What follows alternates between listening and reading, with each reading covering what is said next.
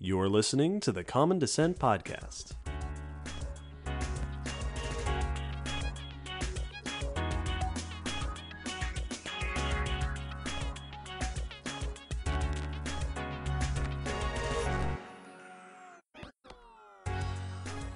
Hello, Will. Hello, David. Hello, everybody, and welcome to the Common Descent Podcast. This is episode 134, and this episode's topic is sanguivores, mm. which is a fancy science word that means things that eat blood. Blood. this episode, we are going to talk about the blood drinkers, the blood suckers, the blood feeders, the things that make a diet out of eating the blood of other organisms yeah. vampires and such. Blood eating is a habit that has evolved over and over and over again across the animals that live on Earth. From the famous stuff like mosquitoes and vampire bats to the weird stuff like vampire snails. That's a thing. We'll talk about that. So, we're going to talk about what blood eating is, what it entails, what cool behaviors and features have evolved repeatedly as adaptations for feeding on blood. We'll get into the fossil record, of course. We'll get into some evolutionary history. We will be fascinated and a little bit grossed out. yeah, it, it- blood eating is such a cool like it leads to such odd, strange, fascinating creatures that are all just a a little disturbing. It's just a bit unsettling. Yeah, just mm, mm, no, sometimes, that's sometimes more than a bit. yeah, no, that's my blood. uh, I made that myself, and I'd like to keep it. so we are going to talk about all the different facets of blood eating. And as such, we are going to put just a little bit of a content warning up here at the front. We're not going to get into too many gory details, but if you're a person who gets squeamish at talk of blood and things sucking on your blood and eating blood, we are going to talk a bunch about that. Yeah, it, it's unavoidable to discuss these animals' interactions with blood. Yes. So if, if you really don't like talk about mosquitoes and ticks and mites and leeches and vampire bats, this, this we're, that there's going to be a lot of that in this episode. So just be aware up front. Uh, we're not going to be disgusting, but we're talking about some kind of disturbing stuff. But it is disgusting. but it is disgusting, and no one's happy about it. All that and more once we get into the meat of the episode. But, of course, just like all of our episode topics, this subject was requested by one of our listeners. In this case, Felix requested this topic. Excellent request. Fantastic. Thank you for that. More on that later, but first let's get through some announcements. As usual, we're going to start our announcements with talking about Patreon. Pa- we have a Patreon. We do. This podcast is supported in full. All the cool stuff we're able to do, all of our science communication efforts are funded by our supporters on Patreon. If you'd like to support us on Patreon, you why we, we welcome you to do so, and you will be rewarded with goodies. Yes. One of the goodies you can get at a certain level is that we will shout your name out in gratitude on the podcast. This episode, we would like to welcome and thank Mark and Thea. Thanks. Welcome to the Patreon, and thank you so much for your support. If you are a patron, other goodies on Patreon include things like getting to read director's notes, getting some bonus audio content like bonus news, getting to ask us questions, which we answer at the end of each episode. Spoiler alert, we will be answering questions at the end of these episodes. Yep. These days we're doing Patreon live streams. There will be one shortly after this episode comes out, so keep your eyes and ears open for all of those things. And speaking of bonus stuff, back in January we did a big ol' five year anniversary announcement for the podcast. And one of the big, maybe perhaps the biggest thing that we announced during that time was a bunch of new art Yes. our five year anniversary logo and a bunch of artwork that is now available on merch on our Zazzle store, zazzle.com, Common Descent podcast page. The headliners of our new art merch lineup were done by our paleo artist friend Rob Soto. And in celebration of Rob's art and our five year anniversary, we will be releasing a bonus episode, a chat with Rob, about the process of making the art that we recently put out. Mm-hmm. This will be available to everybody, so if you're interested in hearing some of the behind the scenes, hearing us chat with our paleo artist friend, check it out. It's a fun discussion. Yeah, we actually were able to get into the semi nitty gritties of what it's like to make art like you know, for Rob to make art like this, Mhm. and it it's interesting stuff. Very cool stuff. And speaking of going into the process of making that art, if you are a patron, we will also be making the concept art of the artwork that we put out, the various stages of production available for our patrons on Patreon. So everyone keep your ears out for that special episode, and patrons keep your eyes out for that cool concept art. It's really neat. And of course, we are celebrating our five year anniversary, so you can go check out our new merch on the Zazzle store. Art by Rob, art by Anna, our logos, all sorts of cool stuff. We also launched a Common Descent Discord server, link in the description. We also launched a fan art page on our blog, also a link to the blog in the description. Every episode, there's a blog post afterwards with bonus content and images and links about each topic. Now there's also a fan art page for you to check out all sorts of cool ways for you to engage with Common Descent stuff. Yeah, it's it's pretty it's pretty great just to have have so much stuff to share. Yeah, it's a good time. yeah.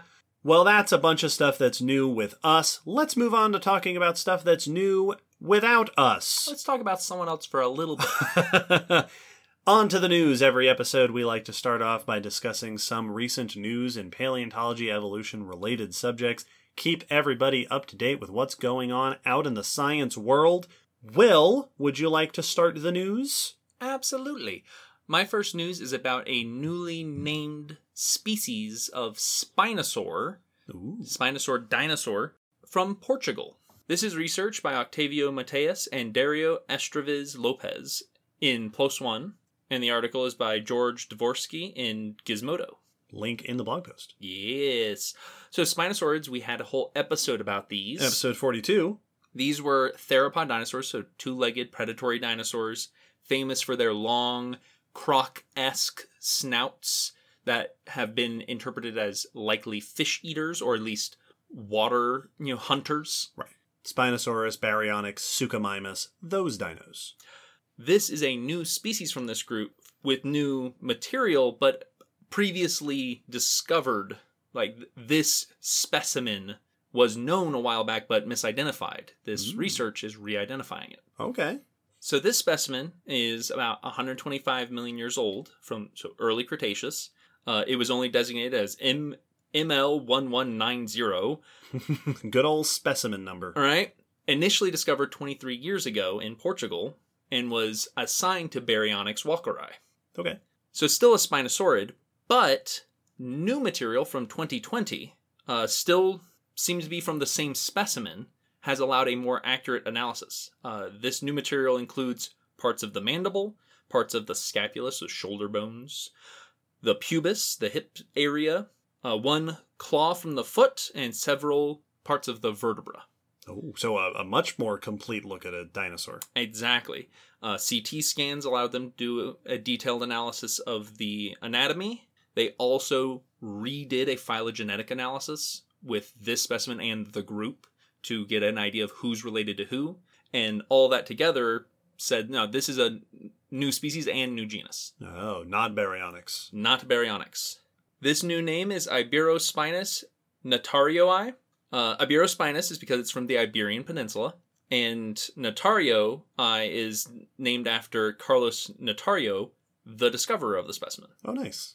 It has been found to be a sister taxon to Baryonyx and the Suchomimus uh, group. So outside of Spinosaurinae, like actual Spinosaurus and their uh, cousins, it doesn't seem to be that different though from the overall group. It's got a lot of the features you'd expect. It seems to have that long snout.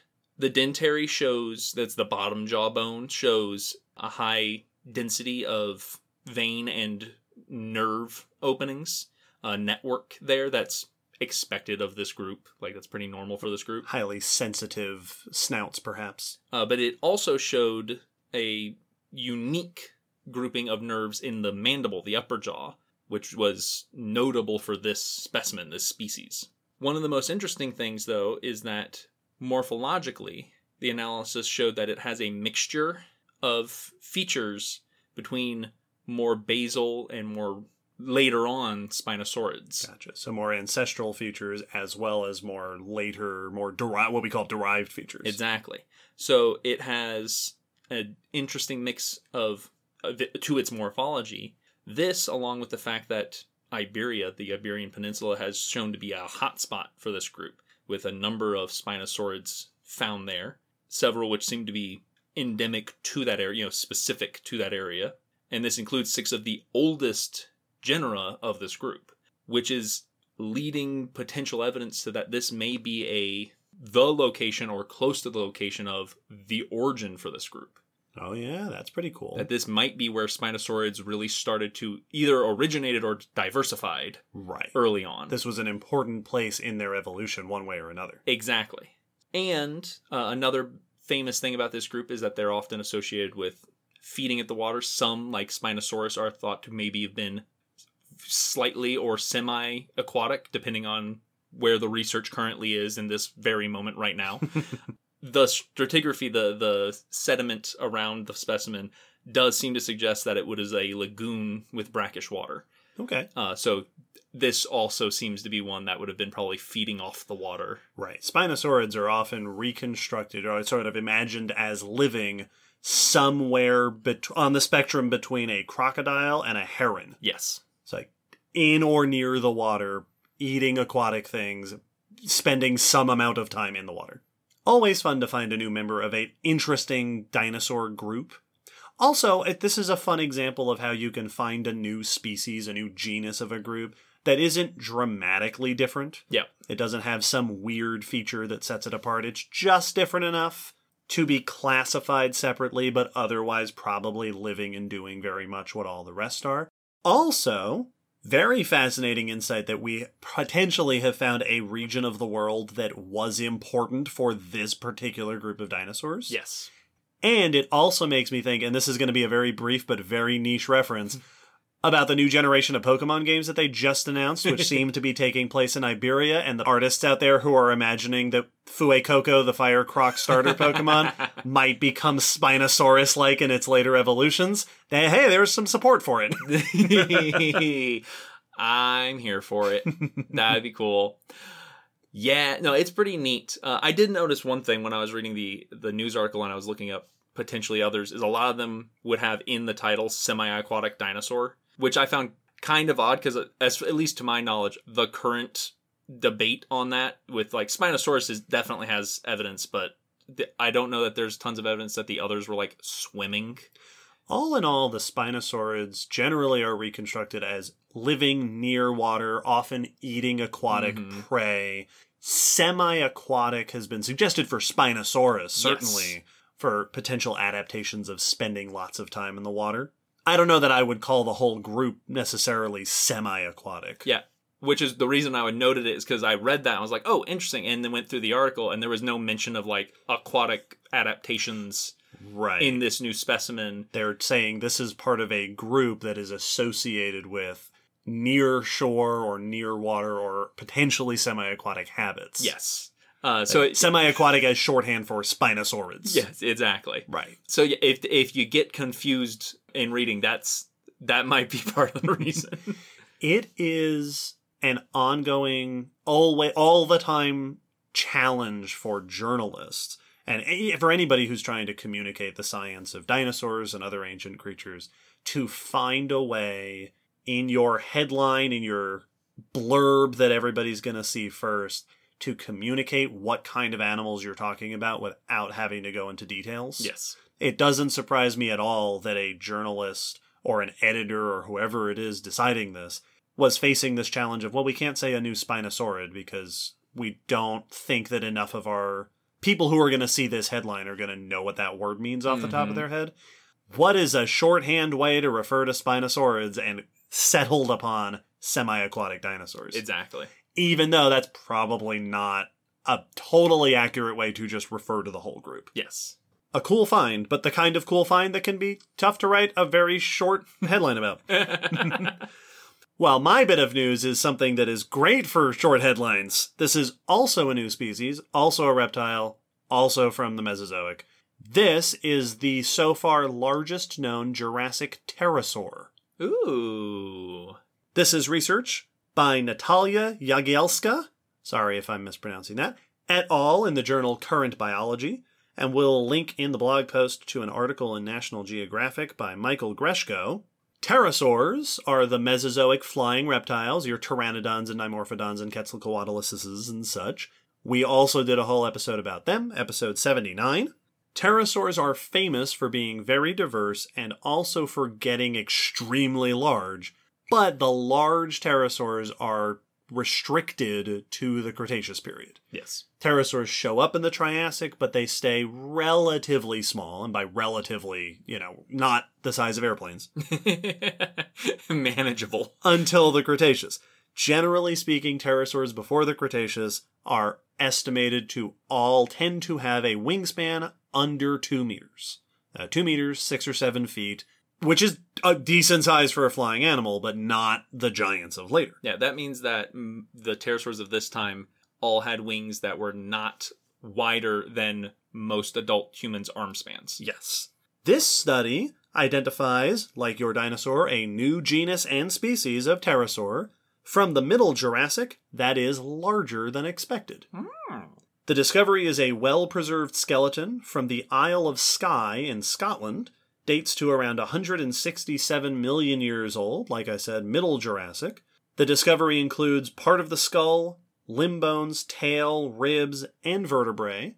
It also features a well enough preserved brain case to get an endocast. That is, we have a sense of what the inside of the cranium looks like, especially with the help of CT scanning, which means we can look at the neuroanatomy. And there are some descriptions of what the brain's shape looks like in the paper and how it relates to other pterosaurs, which is pretty cool. Of course, a new genus and species gets a new name. This one is named Yarkskianak.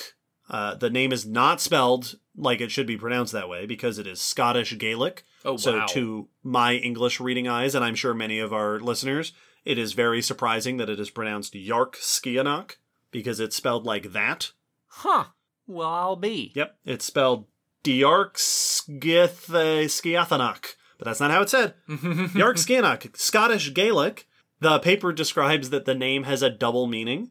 It means winged reptile, but it's also a reference to the Isle of Skye because the Gaelic name for the island means winged isle. Oh, cool. So the name has a little bit of both, which is a very cool naming scheme. That's fun.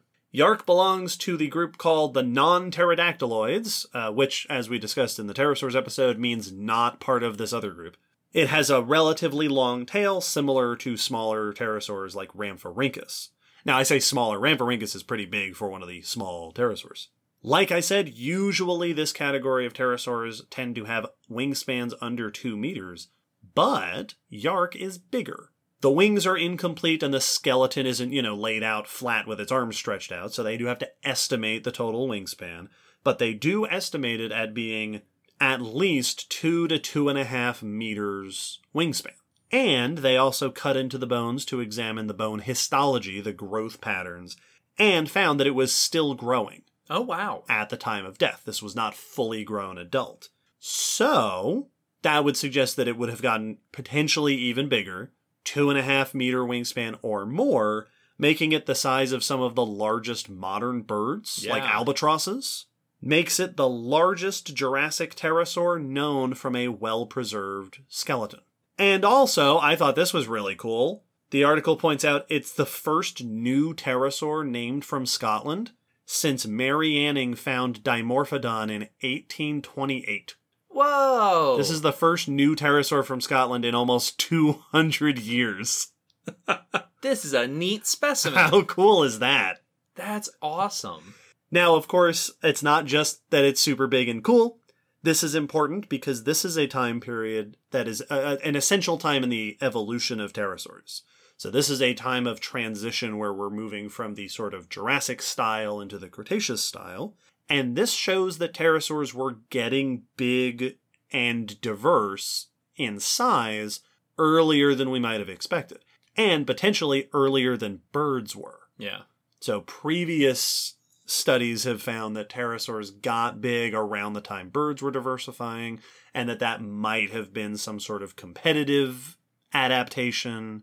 But this seems to be bigger earlier than we might expect from that kind of interaction. And the authors point out that this has led them to look at some other less complete pterosaur remains from nearby and note that some of those seem similar enough that they might also have been unexpectedly large for this time. So there may Oh. have been a variety of larger pterosaurs in the Jurassic period than we realized. Very neat. The debate about what was the interaction between birds and pterosaurs uh, fascinates me. So it's neat to find an early big one in that dialogue. Now, just to make a note about the difficulty of estimating sizes, uh, the the National Geographic article does have a quote from David Unwin, who is a researcher who has done work on pterosaurs. They quote this particular researcher expressing caution about the size estimates because their estimates of size are based on comparing with Rhamphorhynchus, another famous earlier pterosaur, which they point out has unusually long arm bones Oh. for pterosaurs. Now, that doesn't mean this wasn't a big pterosaur, but this is cautioning to go, your estimate will vary depending on what other pterosaurs you're comparing it with. So, the more comparisons and the more material we have, the better we can potentially refine the potential range of the size of this specimen. Yeah, well, it, it would be like if we found an ancient ape arm and estimated its size based off of our arm and proportions. Instead of based off of a chimpanzee. and you know and not calculating for the fact that their legs are much shorter compared to their arms versus our leg and arms And I thought that was an interesting, uh, just an extra little insight into the potential t- troubles Mhm. with trying to estimate how big an ancient animal was. absolutely well especially with something like this because the the flying mechanics lead to huge diversity like you Mhm. see that in birds today where like you can look at multiple flying bird groups like not even worrying about the flightless ones and the wing bones will be insanely dif- different and diverse Mhm. because one's flying fast, one's flying high, one's flying slowly, one's gliding, and you could get the same thing with pterosaurs. And since you brought up troubles with headlines, I do remember the first headline that I saw about this find called it the largest flying reptile known or something like that. Like Oh, they meant to say largest Jurassic pterosaur, but it said largest known. And I saw it and thought not only is that uh, very incorrect, uh, that's that's a that's a big misrepresentation, but also anyone who's even remotely a fan of ancient animals is going to call you out on that one. yep. I, wonder, I, I, I wonder if that got corrected soon after I saw it. I wouldn't be surprised because yeah, the largest flying reptile at just over two meters. Just over two meters. Wait a minute, I've Uh-huh. seen the trailer to I- Jurassic yeah, World. and I had that. I was like, not only is that a mistake, and not only is it pr- relatively common knowledge that shows that that's a mistake, but that Jurassic World Dominion trailer came out like two weeks ago. Bits is fresh on people's minds. That's good stuff. Well, my next news is another new dinosaur. A new dinosaur. a new dinosaur. Uh, I thought we could freshen things up with another one. People, you don't really hear enough about new dinosaurs. You know, yeah, that's what I was thinking. Uh, underrepresented aspect of paleontology. this is from Argentina, and it's an abelisaur, which is a group we've mentioned before. We have not done an episode on abelisaur. We have not done an episode. They came up when we did South America, and I feel like Yes. they came up another time, but I episode 74. might be misremembering. This was uh, the South American group of predatory dinosaurs that was Right. very Well, unique to the southern continents. yeah. While the tyrannosaurs were ruling in the north, the abelisaurs were very popular in the south. This is research by Federico Agnolin et al. in the Journal of Vertebrate Paleontology, and the article is by Laura Geggel in Live Science. So, the abelisaurs found in South America, Africa, and India. You know, these have famous ones like Carnotaurus. They're often known for having those little stubby, short arms. Stubby arms, short faces. Short faces, The sort of pug. the bulldog face. Mhm. Yep. That is uh, another note on the misleading titles, uh, and I found this for almost every article I've tried to look up for this news. Is they called them armless uh, Mm. in quotes. It was in quotes Sure. uh, that their arms are basically vestigial, that they're not functional. Was the Right. implication? When you see Carnotaurus and it seems like the arm above the elbow potentially didn't even protrude from the body wall. That that it's almost just two little hands Mhm. sticking out. Uh, but there there aren't any that are actually armless. No. And the other reason I bring it up is because this new specimen is only the head. Right. so, like with the Spinosaurids, like, how do we refer to abelisaurs in a quick, catchy way? Armless. Once again, a little misleading because they aren't, and also this one doesn't have arms. Yes. Like we don't, we don't, we haven't found We any have- evidence of arms or not. Zero info on their arms. but this group is known very, very well from South America, uh, mostly from Brazil and Argentina. In Argentina, they are usually known from Patagonia, where the record is pretty good, uh, some well preserved and uh, near complete specimens.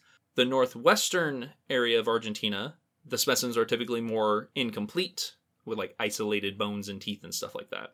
This specimen comes from that area and is a complete brain case. All right. So we don't, it's still isolated, but it's coming from that region, late Cretaceous, and it possesses enough unique features to be ID'd as a new species. The new taxon name is Guemesia ochoai, named at, for General Martin Miguel de Güemes, who was a hero in the Argentine War of Independence Oh, cool. which is a cool name to be named after. Like, that's awesome. So, some of the things they were able to note from this brain case one, it seems like it's likely one of the smallest abelisaurs recorded to date. Interesting. So, Interesting. not a particularly big predator, but also it, it might indicate that it's juvenile okay. based on its features. It is about 70% smaller than the typical abelisaur brain case. Oh, wow. So it is itty bitty compared to others. Ba-dum-ba-dum. It does not show any of the horns or like uh, uh, on the outer edges of the brain case. Doesn't show any evidence of having those carnotaurus horns or other head decorations that are sometimes known from this group. It also shows some features that are more primitive, more ancestral to the group. Uh, a thin roof to the brain case was noted, which could mean that it was more closely related to ancestral abelisaurs, or at least shared some features from those ancestral abelisaurs. They also pointed to that if it's missing those horns, that could mean that that's because it was among a group that had yet to evolve them. Mm-hmm. That it or was if it's a juvenile, Yep. that might be a secondary sexual characteristic. Exactly. They did notice a unique feature some rows of small holes at the front of the skull piece that may be for like pumping blood like it looks like it was passages for blood flow or something like that that would potentially help with cooling off you know, blushing an area to get rid of excess heat which a lot of birds do today hmm And a lot of dinosaurs have various adaptations for air conditioning around their brain, as we've talked about. Absolutely. So this is something notable in this specimen. And then it's also just noteworthy because of where it came from. It did not come from the area of Patagonia or, uh, or Argentina in general that is typically known. It is one of the rarer abelisaur sites, and its unique features uh, may indicate that there was a distinct grouping uh, along with other specimens found there that this area might have been noteworthy from the other areas of Argentina as far as abelisaurs were concerned. Mm-hmm. There may have been, as they said, providences that were separating out this group. And so even though it's just a small piece, there there could be many interesting implications due to its features and location. Yeah, sometimes you find a small bit of an ancient thing, of a fossil, of a, of a specimen, that is the first hint of more to find. Yes. And when the fact that it's a brain case allowed them to still do quite a bit of study, even though it's just, you know, one one small percentage of the whole animal. Right. It's a part that actually can still tell us quite a bit about the animal. Yeah, often when you think about isolated pieces, you know, individual bits, we're talking about partial limb bones or vertebrae or teeth or things like that. A brain case is a very useful and informative part of the body. because we can like if you get part of a leg we can still usually tell what group it came from because you know a dog leg and a cat leg do not look the same Right. so we can still place it and we still may be able to get a size estimate and maybe even ideas on like well it's very similar to this other leg which seems like a running animal so this may have also been that the brain brain's kind of a really crucial part of the body Yeah, we learned a lot about that. Episode 121. well, for our last bit of news, just to mix things up, this is news about a new species oh okay from the Mesozoic era, oh uh, but this one's a plant. Oh. Specifically, no, no, hang on, it's gonna be cool. How dare you? I was to say, I, I apologize, Allie, Allie. somewhere Yeah. Allie is perked up. She's gonna get. She's gonna get felt- on to me next time. felt a disturbance. These plant remains were found among volcanic deposits in the Deccan Traps in India. Ooh. And there's a fun little twist that the headlines have been taking advantage of. A little bit. This research is by Rachel Reback et al. in the International Journal of Plant Sciences, and we will link in the blog post to a press release in phys.org by Jerald Pinson from the Florida Museum of Natural History. We've talked about the Deccan traps in India before. They came up in episode 5 about the end Cretaceous mass extinction. They came up in episode 131 when we talked about large igneous provinces. the Deccan traps are a large igneous province. Echo, echo, echo. Yep, I need yep. a special microphone for that. This is like when the character says it and the words come out and fill the screen. Large Yes. igneous provinces. which means a vast area of repeated volcanic rock deposited by successive massive eruptions of lava across a landscape. layer upon layer upon layer over years and years and years. In this case, they are repeated layers of basaltic flows from the latest Cretaceous. This is the large igneous province that is associated with the end Cretaceous mass extinction. But despite this being a area with lots of volcanic activity, between the basalt flows are what are known as intertrappean beds of other rocks, sedimentary rocks That's a good name. shales, cherts, limestones, and clays, many of which have fossils. This study examines tiny, very well preserved fruits in some of the chert deposits. With CT scanning, they were able to identify these fruits as having probably belonged to some kind of trees or shrubs within the group called Euphorbiaceae, which are commonly known as spurges or euphorbias. Today, there are several thousand species of euphorbias, which include such plants as rubber trees, castor oil plants, and poinsettias, among many, many others. This is exciting because, along with remains of wood from similarly aged deposits, these represent the oldest known fossils of this group of plants, Ooh. right at the end of the Cretaceous. They identified two different species here. One of them is already known, Sarangiocarpon mohgaoense. The other is a new species, Euphorbiotheca deccanensis, both of which the fruits that they're using to identify them are less than 5 millimeters in diameter. Wow. So these are very small plant remains, which is not uncommon for studying plants. This find is exciting for two big reasons, one of which is the secret special twist. The first is that this helps us to understand this time period in India history. India as a landmass has an unusual and unique history, as we discussed back in episode 119. These deposits come from a time when India was on its way north towards the Asian continent, where it is today, during a time period where it was separated and was developing ecosystems unique to itself, approaching the equator. There are lots of interesting questions about what was going on during that time period, what was evolving during that time period. There are certain groups of life that are thought to have originated in this area, or at least or their early evolution, important parts of it took place in this area, such as grapes and whales. So this is an interesting time period to be finding new species in, because it's very informative about this part of the world at this time. The other part, the even cooler part, and the part that should be in more headlines, is that these are explosive fruits.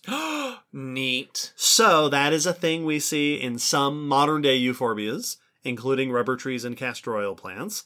What they do is that the fruits, as they ripen, they lose water and become desiccated, which puts tension on the outer layers of the fruit until the fruit pops. It bursts and pieces go flying in all directions, dispersing seeds. Yeah. While looking at these ancient fruits, the researchers noted that they have similar anatomy to exploding fruits today, where the fibers in the inner layers are oriented in opposing directions from the fibers in the outer layers, Oh, cool. which helps create that opposing tension Mm-hmm. Mm-hmm. to help that pressure build when it's time to erupt. And this is cool for a whole bunch of reasons. Number one, exploding fruits. That's awesome. Number two, finding evidence of this manner of dispersal in the fossil record. Very cool. And number three, and the reason that I'm really journalists should be taking more advantage of this. Exploding fruits from ancient volcanic fields? That's awesome. Yes.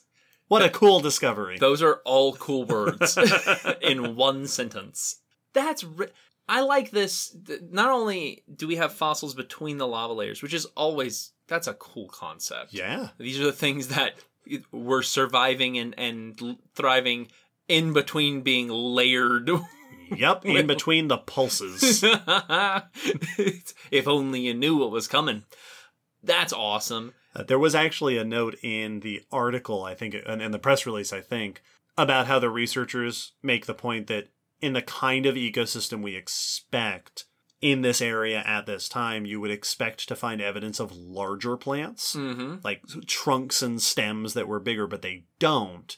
And it might be that either there wasn't enough time to grow those really large developed ecosystems because you were in a place where you were getting these repeated pulses of volcanic activity, or that because you are trying to grow in relatively thin sediments above the latest basaltic lava flow, Mhm. there might not have been, have been enough room for tree roots. Yeah. That you may, this area may have just been restricted to smaller plants. Which I, I don't want to stress that too much because it doesn't. sa- It sounds like that is an idea, not something we know for sure. Yeah, to, to answer why we aren't finding as much as we expect. That could be an answer, but it does drive home the point that yeah, this would have been an unusual environment for an ecosystem to develop in. Yes, that's fascinating in and of itself. But it's also like it, the exploding exploding fruits are awesome today. Uh, I I always blank on the names, but there's that one that you can always you can pinch and it will just pop when you Mhm. pinch it because it's it is under that tension, and if you just apply a little extra pressure, it'll just go brink and and just explode little seeds all over your hand. The fact that we can recognize the structure for that is not something I'd ever considered Nope. because yeah it's a physics you know it, they grow in a way so that physics pops them Mhm. when they dry out. So of course the structure would have to be very particular. So it makes sense. I just had never considered it. That's amazing. It makes me think it's funny to me that I'm surprised by stuff like that, and it goes to show how out of touch with plant anatomy I am.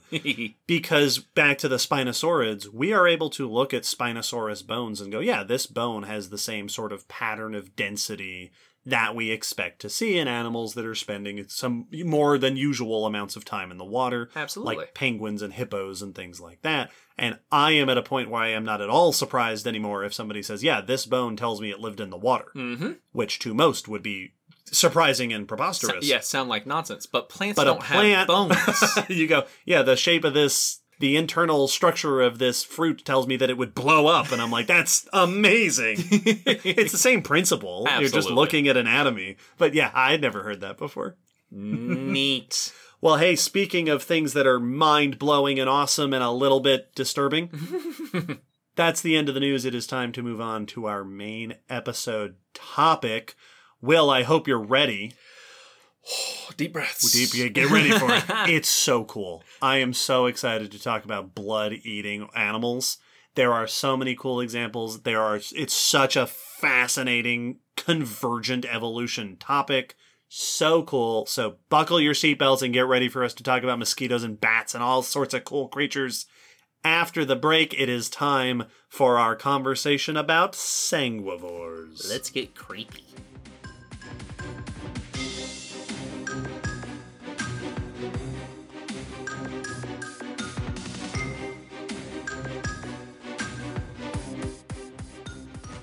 You know, I debated a little bit what words to put in the title of this episode. mm-hmm I was thinking about blood suckers, right? That's the first th- instant thing that comes to mind. yeah that is the go-to term But technically, not all animals that feed on blood are blood suckers. They're not sucking the blood. There's no suction. They are feeding on the blood, but blood feeding doesn't sound quite as cool.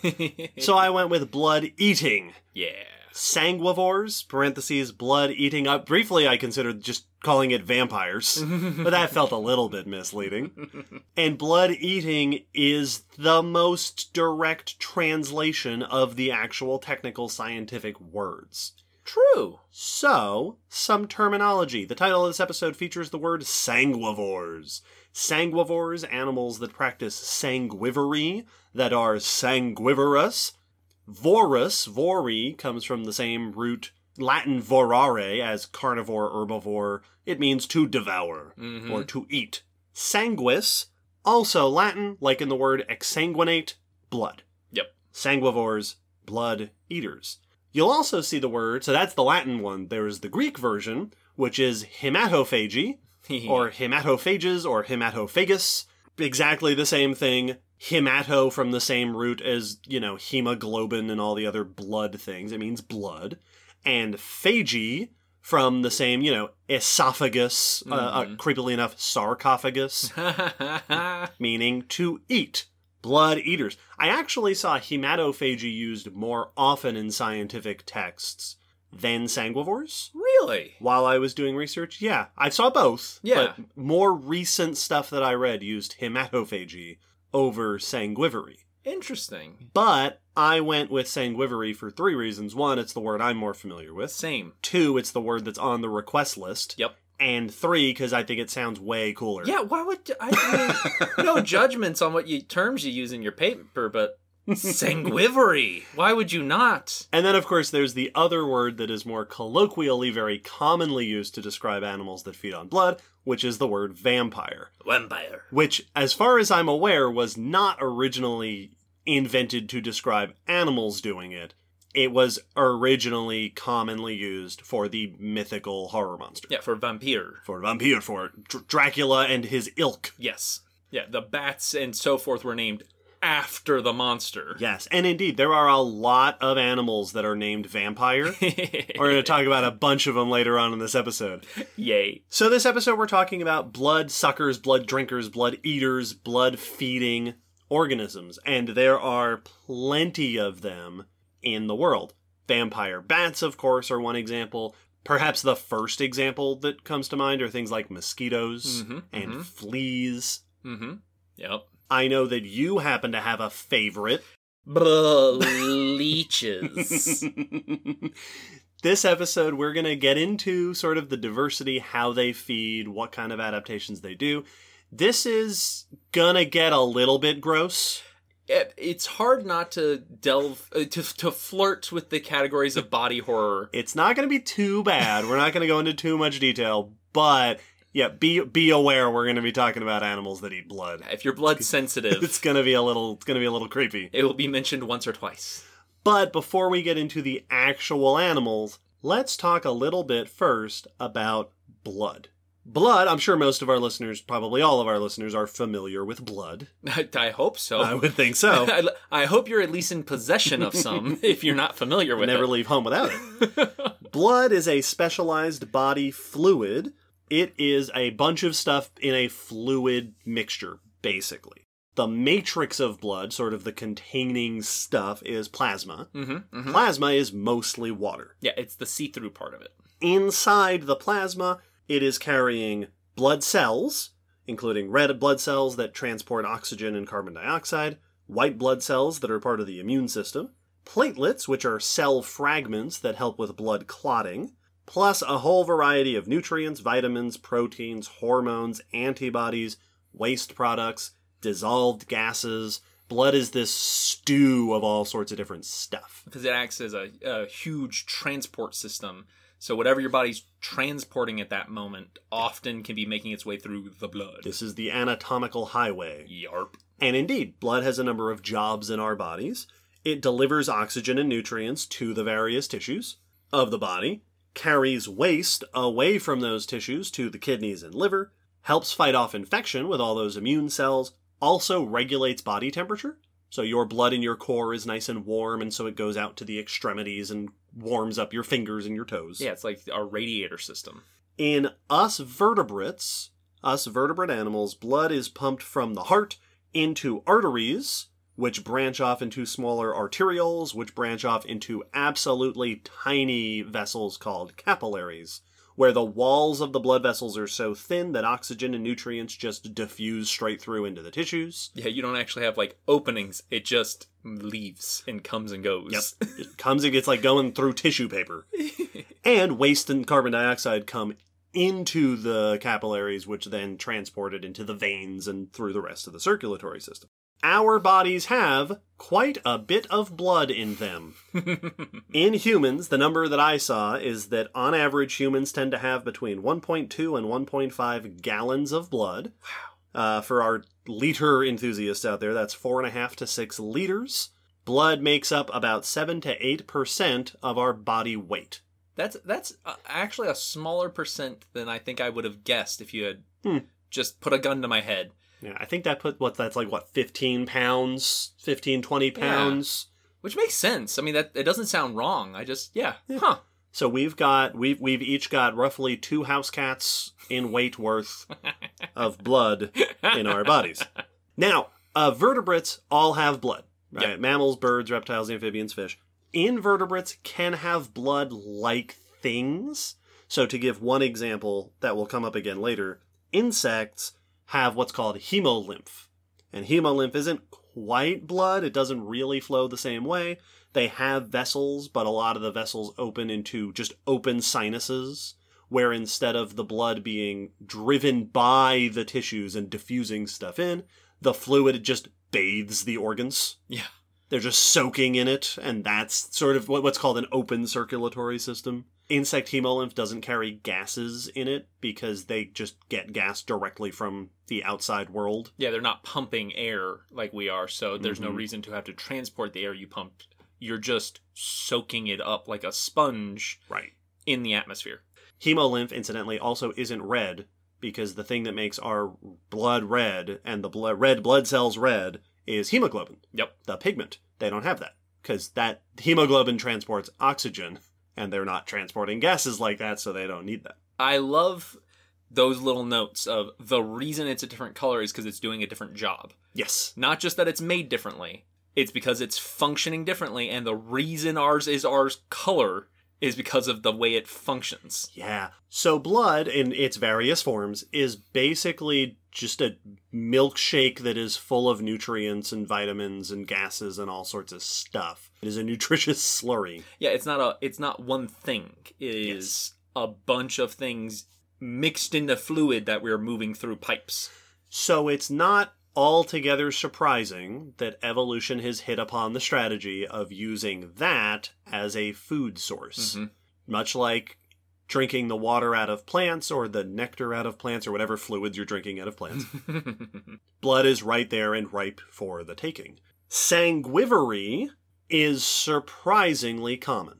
I've seen notes that suggest there are around 30,000 species of known blood sucking animals thousands of which are obligate sanguivores. Which is that that and, right there. And that, that means that they have to eat blood and oftentimes only blood. And and for many of them would not be able to eat something else even if they wanted to. Yes.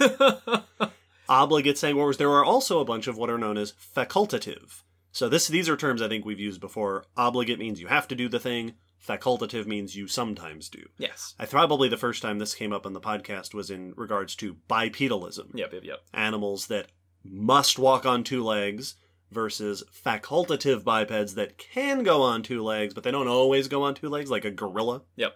So we've got you must drink blood, sometimes do because I guess you feel like it or yeah. you need it for something. You dabble. And the most interesting thing about sanguivory in its diversity is that it has evolved over and over and over and over again in many different unrelated groups. Yeah, evidently, when you make a juice inside your body that's full of all your nutrients. Yeah, when you're a walking fuel station. People want to tap into that. so let's get just a quick rundown of what are some of the animals that feed on blood, and what are some of the various ways that they go about doing it. This is the diversity of sanguivores section. We're going to go through some of just the world's creepiest animals. the number one champions in the realm of blood eating are insects. Yes. Uh, which is not surprising. Insects are the number one champions in a lot of things. Yep. Yep. if there's a thing that's been done, insects often did it first. Yep, and probably best. yep. And among insects, probably the most famous and potentially the most successful of the groups that engage in blood eating are Diptera. yeah. This is the order that includes your flies, your midges, and your mosquitoes. Mosquitoes, black flies, midges, sandflies, stable flies, tsetse flies. This order has seen the origination of many different blood eating insects. And they're not all the same. Tsetse flies are obligate sanguivores. They feed on the blood of vertebrate animals and they do it their whole lives, larva through adult. Then there are some, like the Congo floor maggot, which is a species of blowfly, only the larvae are sanguivorous. When they become adults, they eat different food. And then there's the flip side. A lot of flies and mosquitoes only drink blood as adults. Mm-hmm. The larvae are doing something else. The adults are the ones that are feeding on blood.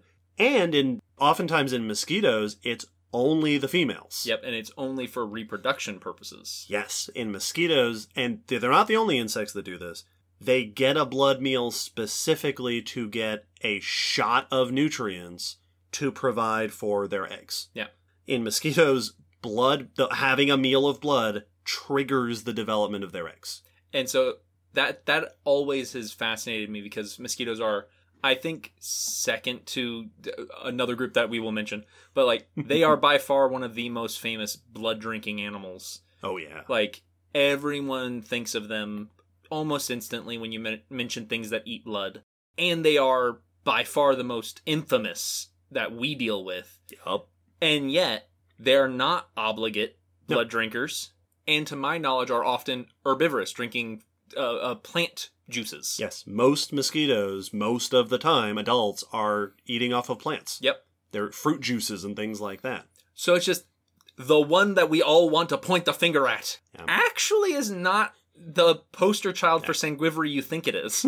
Well, they are they they they don't do it all the time, but when they do it, they sure make an impact. oh yeah, they they make they make themselves known. We're, we'll talk more about that in a little bit. Mosquitoes aren't the only ones. There are, uh, among insects that reproduce with their blood nutrition, some will lay eggs, a new batch of eggs, each time they feed on blood. Oh, Get a blood meal, you lay some eggs. I believe some mosquitoes do that. that's like a video game. Right?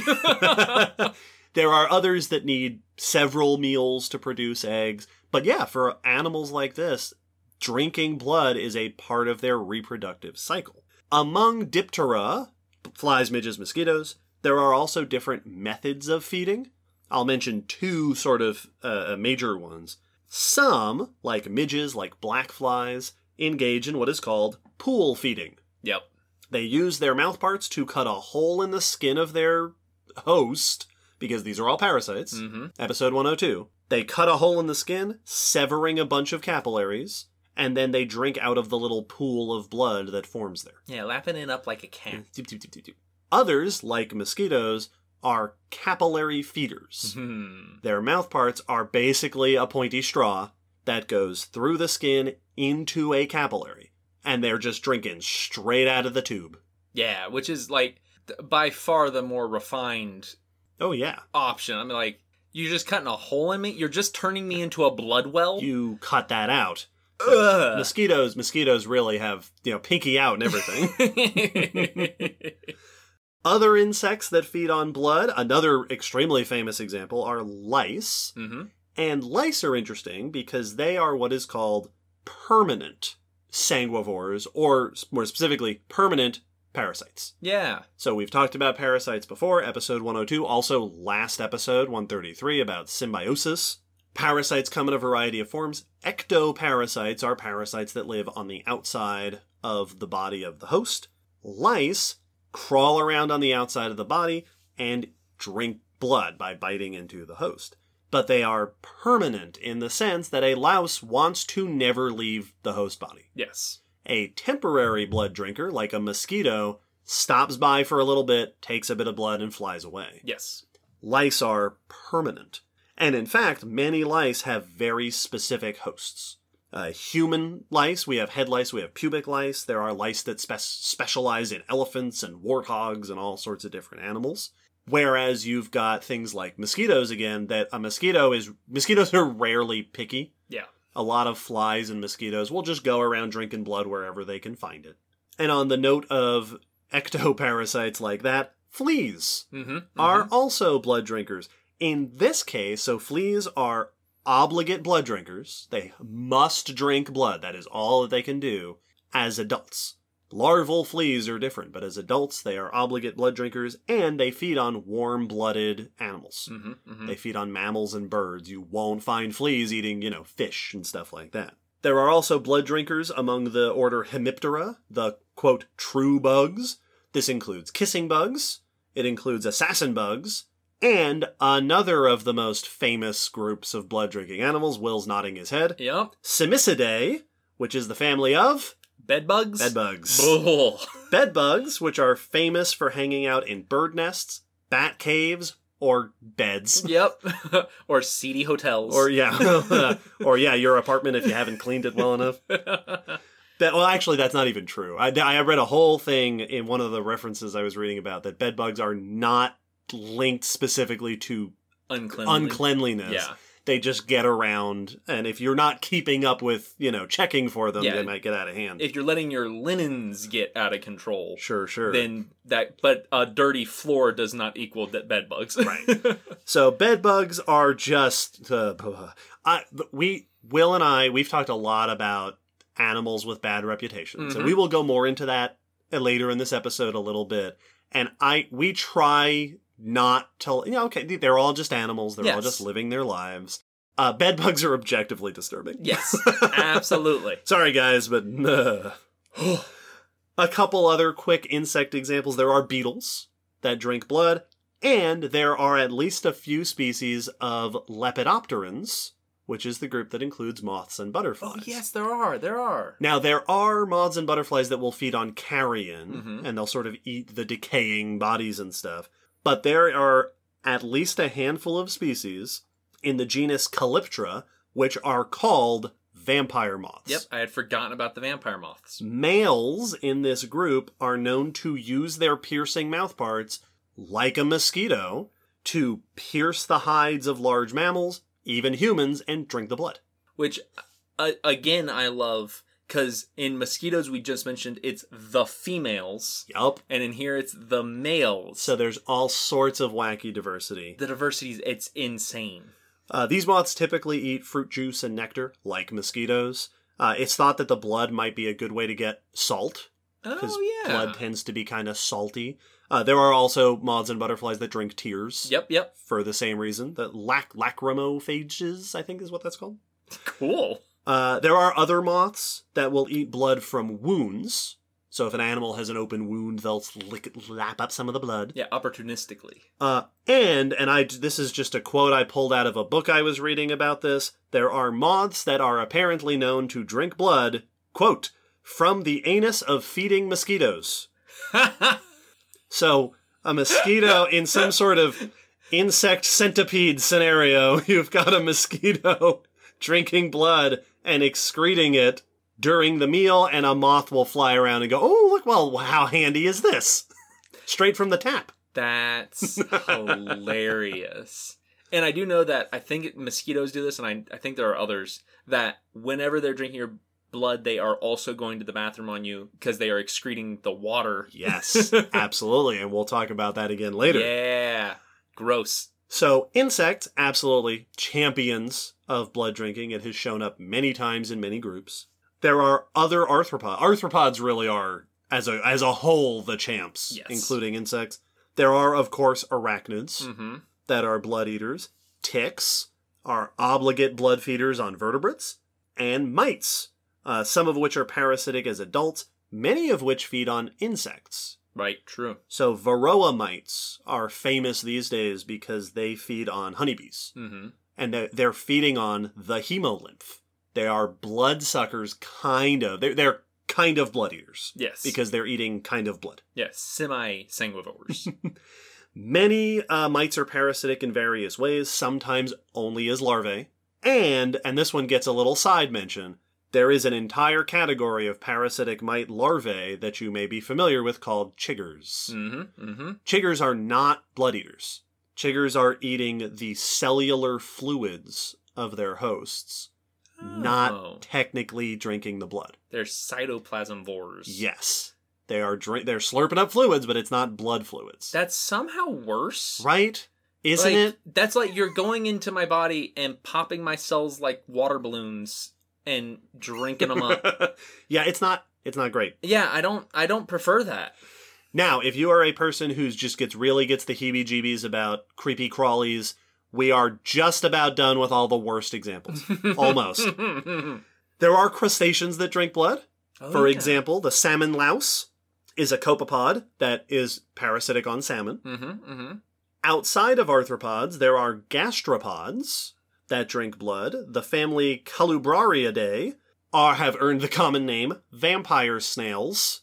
Weird. These are marine snails. So if you think like a cone snail kind of situation, at least several different species are known to feed on blood of fish. Mm-hmm. They will hang out in the nests or shelters used by fish, and when the fish are sleeping, they will drink the blood. They have a, a sharp mouth part on the end of a long proboscis.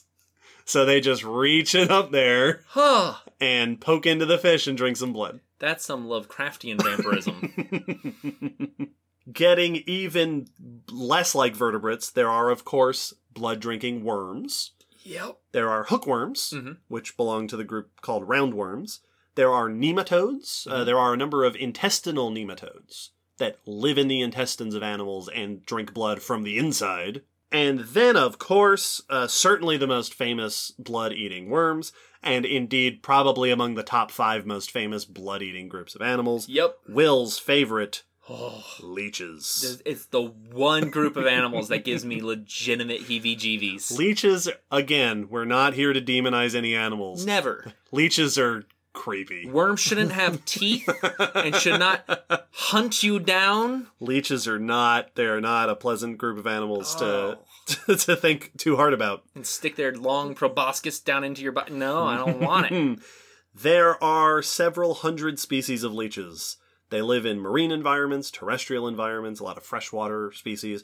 I read about at least one cave species, a Oh. colorless cave species in New Guinea, Huh. which is pretty cool. Oh, Episode 112, caves. Of all, yeah, I'll add that to the list of things you might find in a cave. yeah. There are many leeches that are predatory, that they will eat small animals, small invertebrates, but about three quarters of them are blood eaters. Uh, leeches are a very dedicated group of blood eating animals. They prey on all sorts of stuff sharks, fish, frogs, snakes, crocs, birds, mammals, leeches. On the basically, if you are an animal with blood, you're on the menu for leeches. I, a a video that always comes to mind for me is I think they were tiger leeches, which are very like swim after their prey, and it was them taking down a crab, which is the hmm. first time I knew leeches would go after something like that. Sure. And just watching a leech conquer a crab was was my heebie-jeebies of leeches is only equaled by my fascination of them. Mhm. it was horrifying and fascinating at the same time. yeah. Oh, Listen, m- animals that are mostly soft should not be taking down animals that are mostly hard parts. Yes. That is just against the order of things. that we all I agreed. I say as a vertebrate with all my bones. we all agreed. Now, we talked about a lot of insects are using piercing or cutting mouth parts. Uh, arachnids are also using similar things.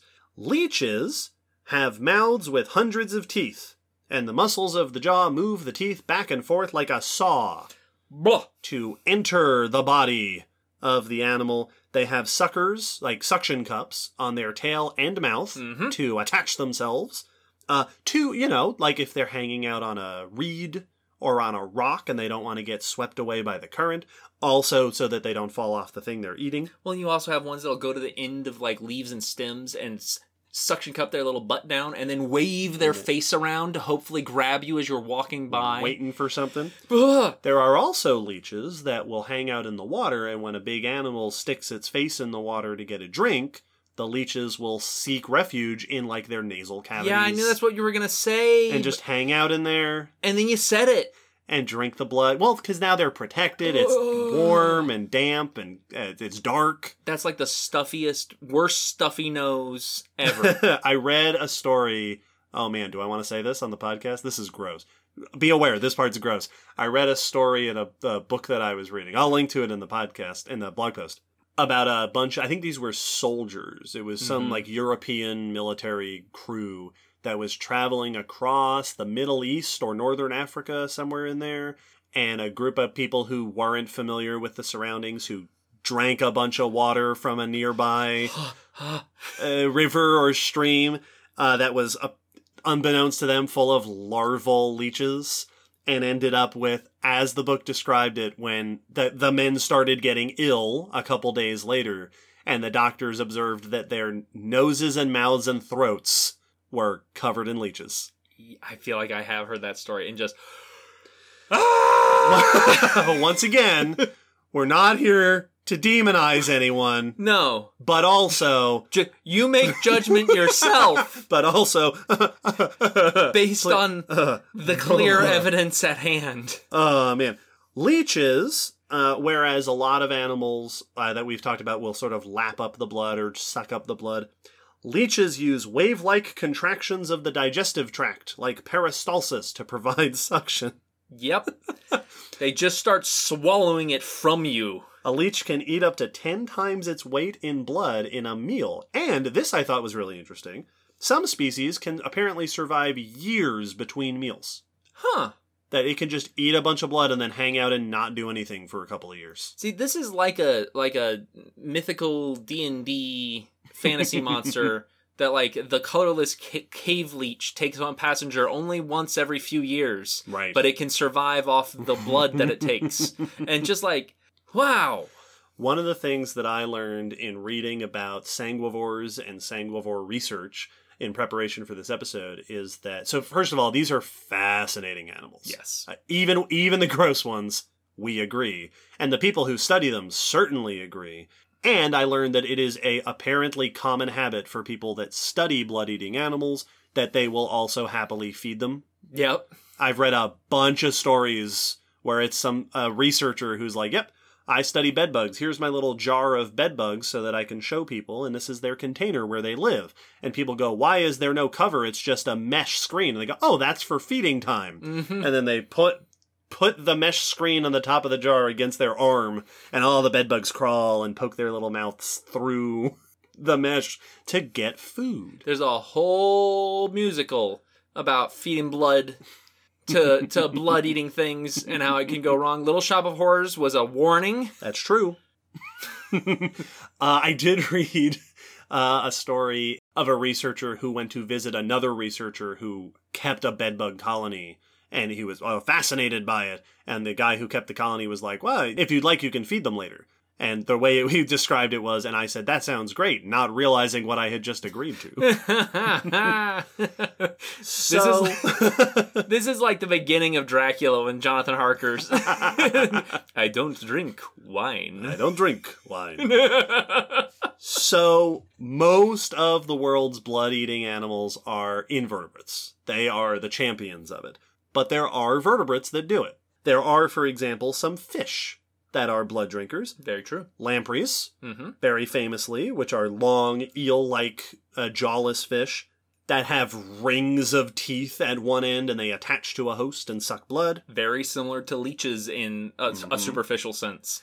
There are also candiru, which is a type of catfish, which is in the habit of entering the gills of larger fish and holding on with its hook like denticles hmm and biting with its needle teeth and sucking blood for a few minutes at a time. Yep. This is another one of those. It, it gets in there, sucks up some blood, and then leaves. Candirus are unusual for vertebrates, obligate sanguivores Oh, really? they must drink blood. At least the blood drinking ones. I don't know about the diversity of Candiru. Yeah, I'm But- pretty sure it is a actually pretty diverse group, but I don't remember. Obligate sanguivores among vertebrates, which is very unusual. Candiru, incidentally, are also the fish uh, that there are the legends about them swimming into urethras and Yeah. getting lodged in there, which has reportedly happened one time. Yeah, this isn't a thing that happens. It is a thing that may have happened to one person Well, it, one time. it is reported definitively from one person in the 90s, but apparently they the rumors were around for decades before that. mm-hmm.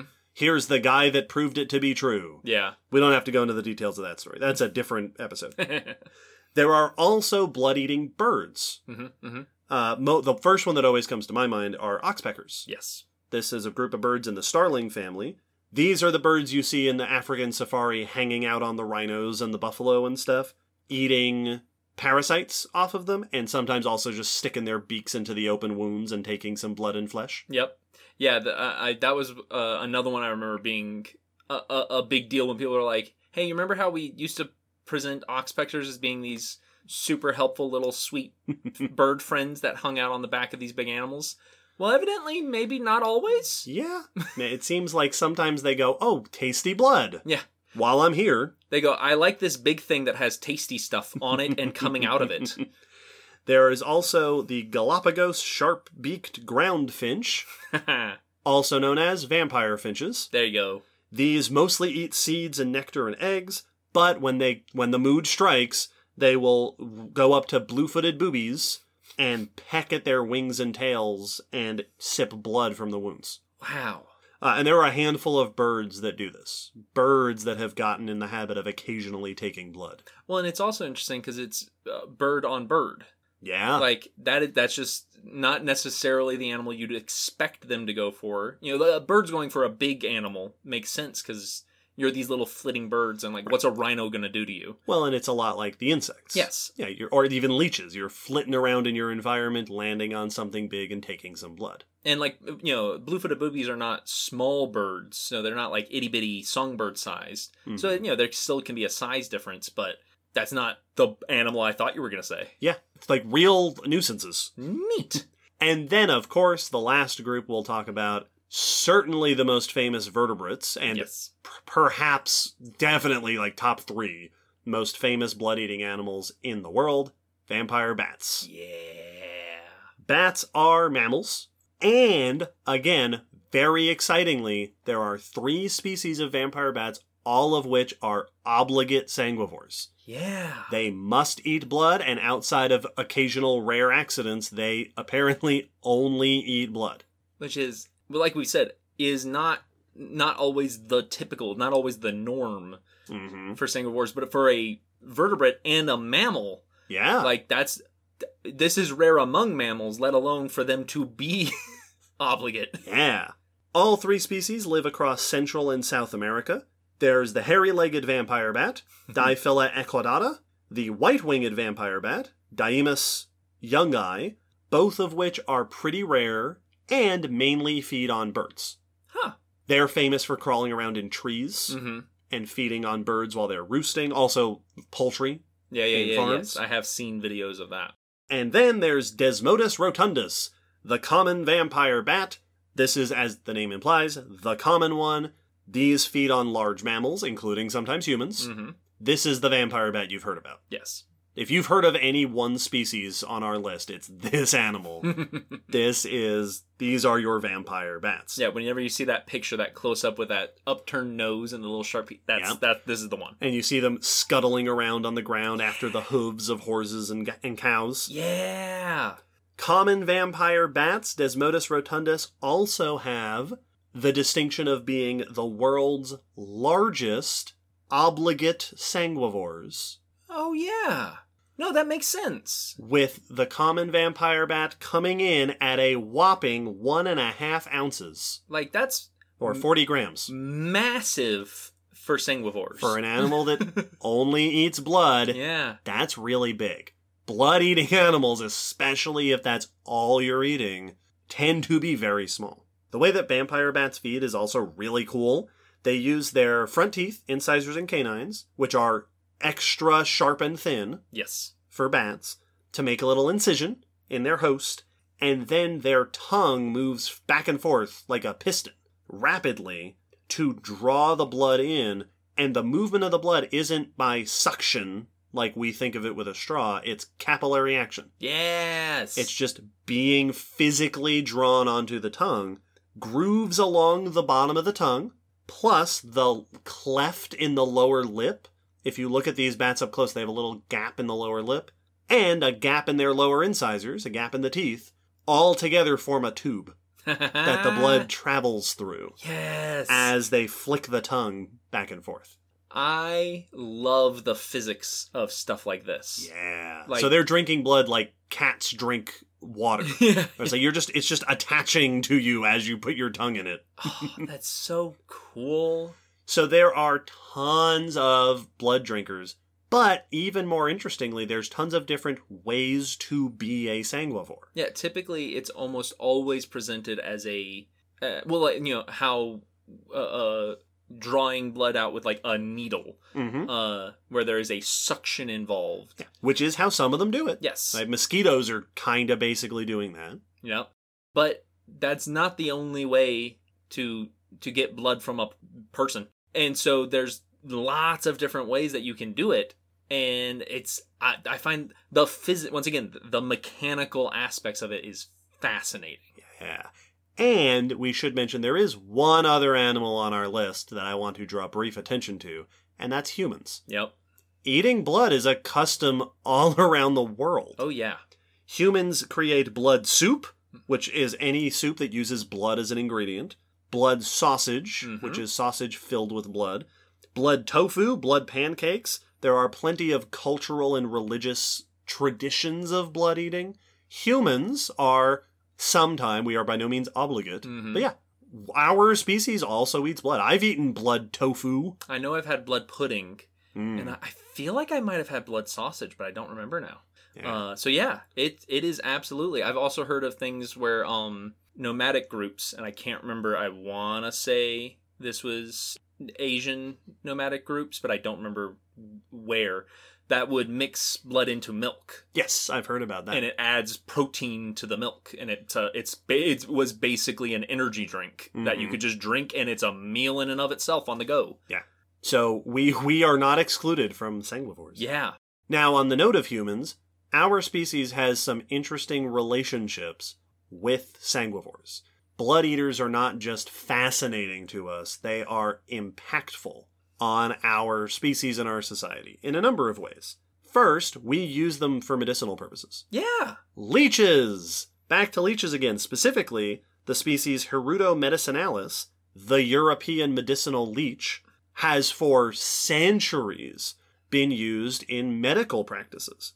Back in the day, you'd put a leech on somebody to drain blood out of them. Now, uh, in ancient times, it was for things like, you know, balancing the humors. I say Yeah. ancient times, that wasn't that long ago. Yep. Yep. But ba- well, back when people didn't actually know how blood worked. Yes. In the 18th and 19th centuries, apparently there was what I've seen described as leech mania yeah. across the Western world, where it became so common. Uh, uh, George Washington, our famed founding father of our country, was treated to lots and lots of leeches to treat this sickness that he had before he died. hmm And I've read discussions of modern day people looking back and wondering how much that contributed to his death Yep. that yeah you maybe a little bit too much of your leeching Yep. apparently there was such a leech mania at that time that this species of leeches was almost over harvested to extinction Yeah, I did hear about that. because people went out collecting them for pharmaceutical uh, interests but leeches are still used today in medicinal uses not quite as willy-nilly avidly. enthusiastically some surgeries can cause blood to pool in certain parts of the body yep. so surgeons will sometimes put a leech on a person's body to drain the blood away that's accumulating there, which allows fresh blood to move in and help the area heal. Yep. That leeches help the blood flow. Yeah, they can they can deal with areas of basically blood backup Yes. where it is gathering where you don't want it to gather, so they can get rid of the traffic jam. So leeches are actively used, and not just like the chemicals they make, which are also used, but the leeches themselves. Doctors will use leeches. By the way, that is absolutely my nightmare is that I will be in an accident someday and I will wake up in the hospital and like turn to sit, thank whoever saved me and I'll be covered in leeches that they're treating Just me on with. your shoulder where Just- where it was broken. like no, no, no. no. Put me back under. Take the arm. Take it. Now, uh, it should be stressed at this point most blood sucking animals are not a threat to humans. No. Most of the time, it's a little bite. Even if you get bitten, it's a bite. They take a tiny bit of blood because they are tiny animals and they move on. it's a nuisance at worst, typically. Unless you somehow become just fear factor style covered in leeches, Mm-hmm. you're not going to lose enough blood for it to really be a problem as long as it's a little bit.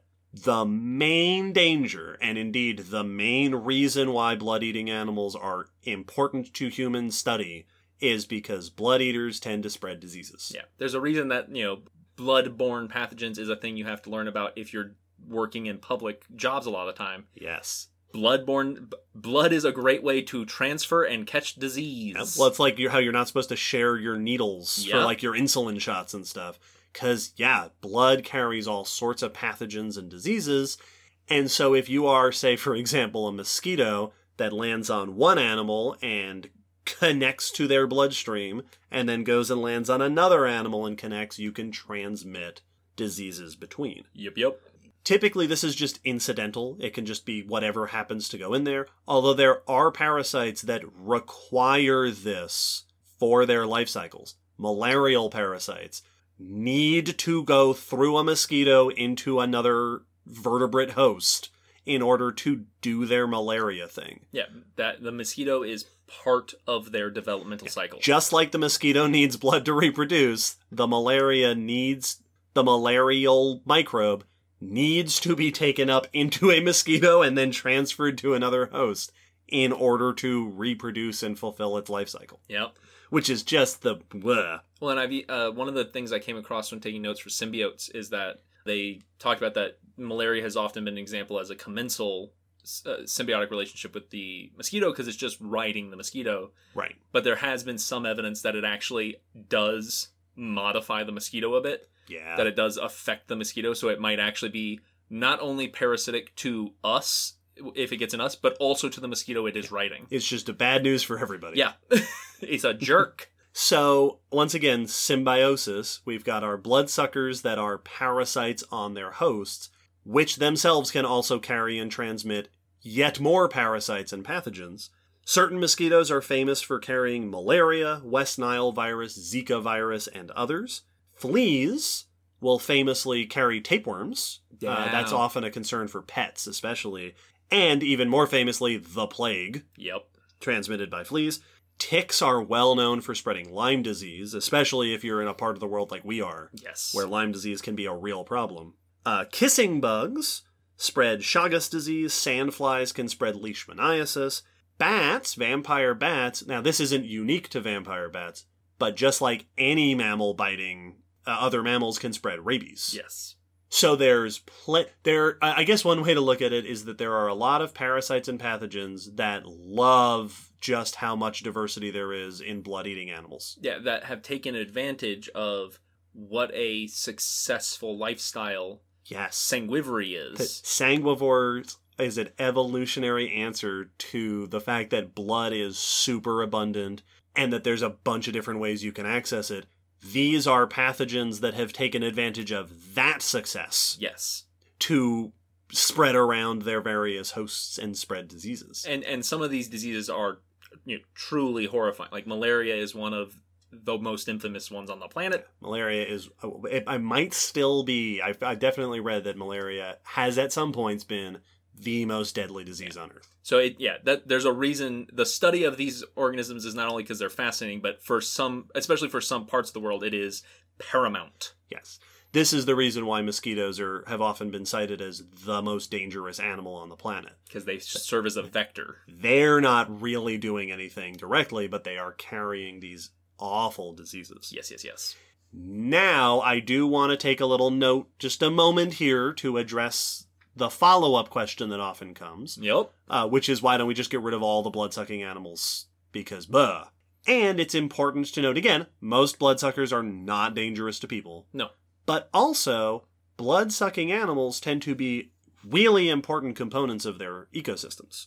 Yeah, like foundational for a lot of them. Yes. Not only are they part of the world's biodiversity and thus just as worthy of our study and interest as anything else, but yeah, mosquitoes and leeches and lampreys are food for lots of other animals. Yeah. Like leeches are often food for the kinds of animals that they prey upon. Mm-hmm. Mosquitoes are an essential food source for bats. Yep. So there's all sorts of ecological importance that a lot of these blood sucking animals serve. I know that uh, many mosquitoes also are important pollinators Yes. for the males, and the when the females aren't drinking blood, they're going from plant to plant, which means they very likely could be transporting pollen. Yes. Which is a really interesting note to build upon what you pointed out earlier is that mosquitoes are a great example of an animals that are only occasionally doing the blood drinking thing. The rest of the time they're playing a different role Yes, in their environment. one that we don't notice because it doesn't involve us. Yes, because we don't pollinate. Yeah, they don't make honey, so we don't we don't benefit directly, you know, monetarily from what they're doing, and we only notice them when they bite us. One other quick note while we're still discussing the diversity of blood eating organisms, I looked and did not find any examples of blood eating plants. Oh yeah, There are carnivorous plants, episode 105, that just eat whole animals. I was a little surprised to not find any reports of plants that suck up blood. yeah, huh? Now, I it, maybe I missed it. If anyone out there knows about blood eating plants besides Audrey 2 Yep. or the things we created during Spooky, Yeah, or, or the the vampire vines, or the yeah, uh, the funeral flower. funeral, fl- and there's also the the story, the um, the something orchid. Uh, Oh yeah, that was Yes, one of the that. first novels. Yeah, like there's a whole bunch of stories of blood drinking plants, but yeah, huh. Apparently not. This is an animal thing. weird. Now, with all of this discussion of the diversity of blood eaters and the impacts of blood eaters, we are now ready, I think, to get into discussions about evolutionary trends in sanguivory, starting with the answer to the question what does it take to feed on blood? Yeah. Because, as it turns out, it's not easy to be a sanguivore. Well, like when we were mentioning uh, gut flora, to be able to eat different things takes some major adaptations. Mm-hmm. You know, if you want to eat plants, you need to be able to break down plants. If you want to eat meat, you need to digest it before it rots in your belly. Yeah. Blood is a whole nother category Major shift. of food. So, after this short break, we're going to start out by talking about the pros and cons of a diet of blood. Oh, I hear immortality is one of the biggest ones. That's one of the best ones. Yeah. Just you wait.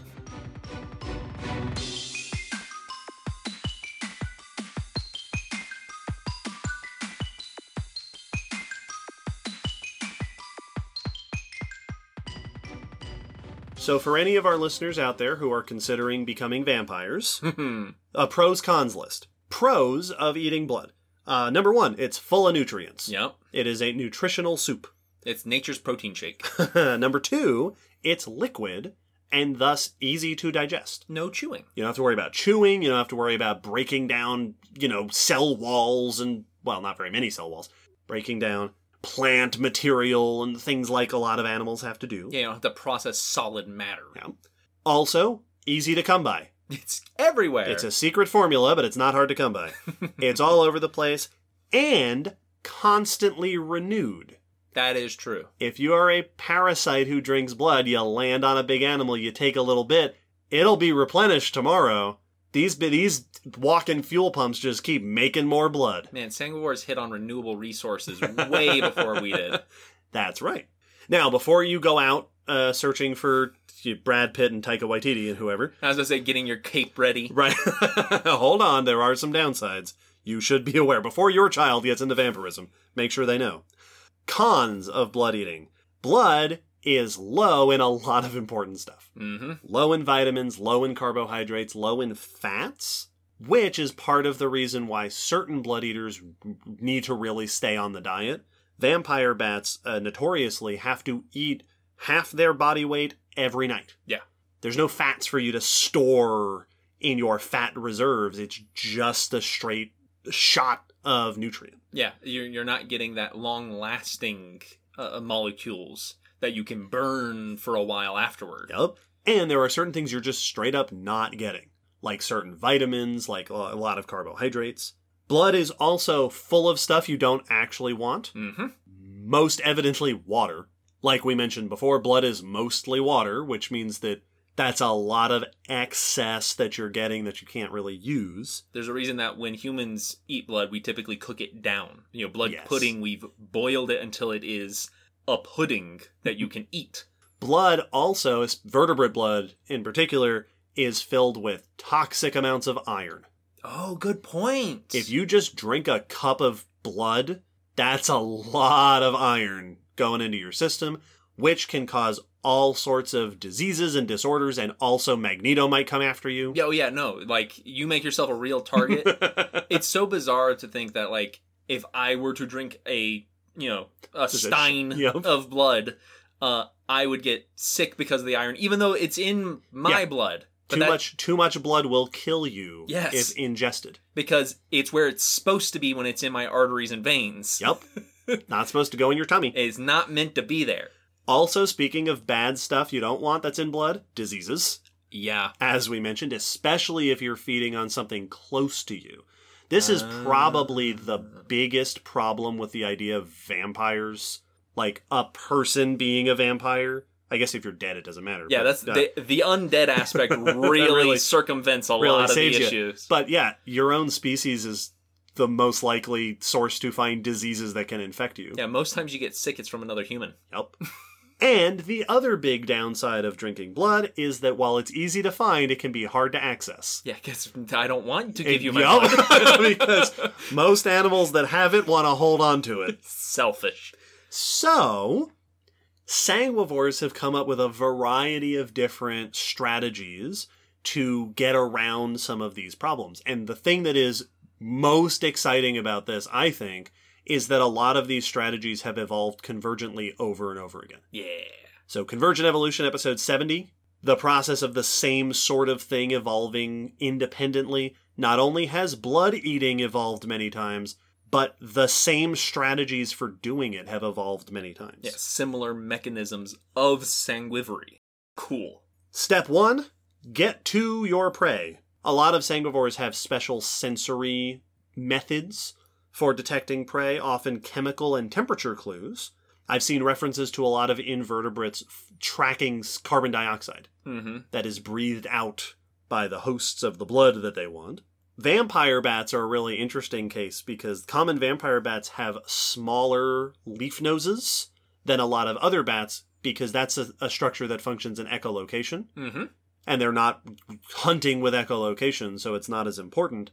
But common vampire bats have heat sensing pits, Yeah, they do. kind of like snakes do. Which oh, So they can detect not only the body heat of a prey animal if you're hunting in the dark, which is a great way to not get noticed, but also you can detect where the blood vessels are under the skin yeah, where they're close to the surface and full of warm blood. by the warmth of the blood, which is super cool. Vampire bats are so awesome. I love them. They they are very likely my favorite bat. Oh, they're so good. Very, very cool.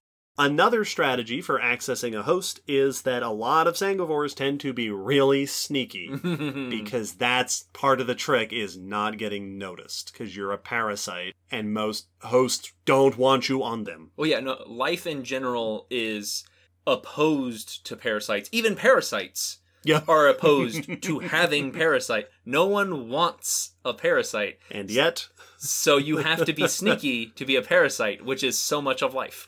most parasites tend to be very small, as we mentioned. They tend to be quiet uh, and kind of creeping around. Mhm. A lot of blood drinkers uh, are known to hang out in places that are frequented by their hosts. yeah. So they'll hang out in nests and shelters and burrows and homes. You mentioned leeches hanging out on the edge of leaves. Ticks will also do that. Yeah, They'll- they wave their little arms around. They gather at the tip of grass blades and sticks and leaves and just wait for something to brush against it. That's how you pick up ticks when you're walking through the forest. Yeah, well, like when you go play in a field or walk through a field, that's why people will be like, "All right, check yourself for ticks," Yep. because you you very likely picked up one or two as hitchhikers Mm-hmm. that were just waiting in ambush at the tips of grass blades. Yep. Because ticks can't jump. No. Uh, fleas can jump, mosquitoes can fly. Ticks have to just hold on. All, but I've got eight little legs and they're all hooks, so they just have to wait for you to get close enough for them to grab you. Vampire bats are very sneaky. You see them like creeping and crawling around. Mhm. Mosquitoes, I'm always amazed by how gentle a mosquito is. Yes, Because I've had them land on me. I have been a victim. And yeah, you don't even feel it most of the time. They are very delicate little animals. One particular example that I'm going to share some specifics because it's really cool white winged vampire bats feed on birds, and the way that they'll often do this is they'll find a bird roosting in a tree on a branch. The bat will crawl on the underside of the branch and nip at the toes of the bird as it's clutching the branch. they just pick at the hangnails. Yeah, at the uh, the hallux, the backward pointing toe, oftentimes. Oh, nice. So these are they will crawl underneath the branch because they're bats Yep. and get it without being noticed. Oh man, see, v- people writing vampire fiction, up your game and start including white-winged vampire bat stuff into your lore. You want an even better, Yeah. better one. So Yep. white-winged vampire bats in the wild will feed on birds, but they will also feed on domestic birds Mm-hmm. like chickens and stuff. I read about reports of of white-winged vampire bats doing the following. So hens, domestic hens, have a patch of skin on their body that's called a brood patch, where chicks, when they have chicks, the chicks will snuggle up against the brood patch for warmth Mm-hmm. because it's a little pat. There's no feathers in the way. White-winged vampire bats have been observed crawling up to the hens and snuggling up to the brood patch, which triggers a maternal response. So the hen just kind of settles in because it feels like it's there's a chick nestled up against it, and the bats will feed on the brood patch. Oh. They will mimic the chicks to gain access to the blood-filled hen. Man, come on, people. Let's make vampires scary again. I also read a report, uh, one report of these bats crawling onto the backs of hens to eat at the back of their head or their neck. And the feeling of the bat up there triggers a response in hens to being mounted during mating. That they just sit and wait patiently for the mating to be over. And while they do that, the bats just eat blood from their heads. Oh, see now that's like the the classic. I hypnotize you Right? and make you think I'm your lover, and oh, white winged vampire bats. so cool. Oh. So cool. And of course, uh, sort of the once you have finally gone up to your host, following in the, the note of being sneaky, many vampires, many blood eaters have painless bites. Yes. Very delicate. The vampire bats have very sharp, thin teeth. Mosquitoes have their little pokers. Yeah, I've heard that vampire bat teeth are painless because they're so sharp. The incision is perfect. Yeah. There's no tearing, there's no pressure. It just sink sink. It's the anime thing of the cut that you don't notice Yes. until it slides. it's just so so sharp. and this is helped by saliva. Mm-hmm. Which brings us to the next part strategies once you're actually drinking the blood. One thing that has shown up over and over and over again across all sorts of different sanguivores is specialized saliva containing compounds that help with the task, Yep. including anesthetic. Compounds that dull the pain, that numb the area, just like when you go to the dentist and they numb your mouth for something That happened to me today. anesthetic saliva has been seen in insects, leeches, snails, vampire bats. This has shown up over and over again. Because even if your bite is painless, sitting there and feeding for a length, that's hard to not at least make it noticeable. Yes. So if my spit also numbs you after that painless bite, hmm then you're even less likely to notice as I lap up your lifeblood. In some blood sucking insects, it's also been noted that saliva is unusually low on digestive enzymes, Oh. probably, presumably, to avoid extra damage to the host. Yeah. That you don't want to put a bunch of digestive enzymes in there because that's just causing extra damage. Irritation to the area. Yep, we're keeping it minimal. One a phrase that I came across while reading about bloodsuckers is that it benefits a blood-sucking animal to minimize contact with the host. Cuz yeah, if you're noticed, cuz if you're noticed, there are a few things that can happen. One is that your host just leaves. The other is that you get kicked or stepped on or swatted or something. Because you are small. So if you can avoid being noticed without causing a drawing extra attention to yourself, that is best.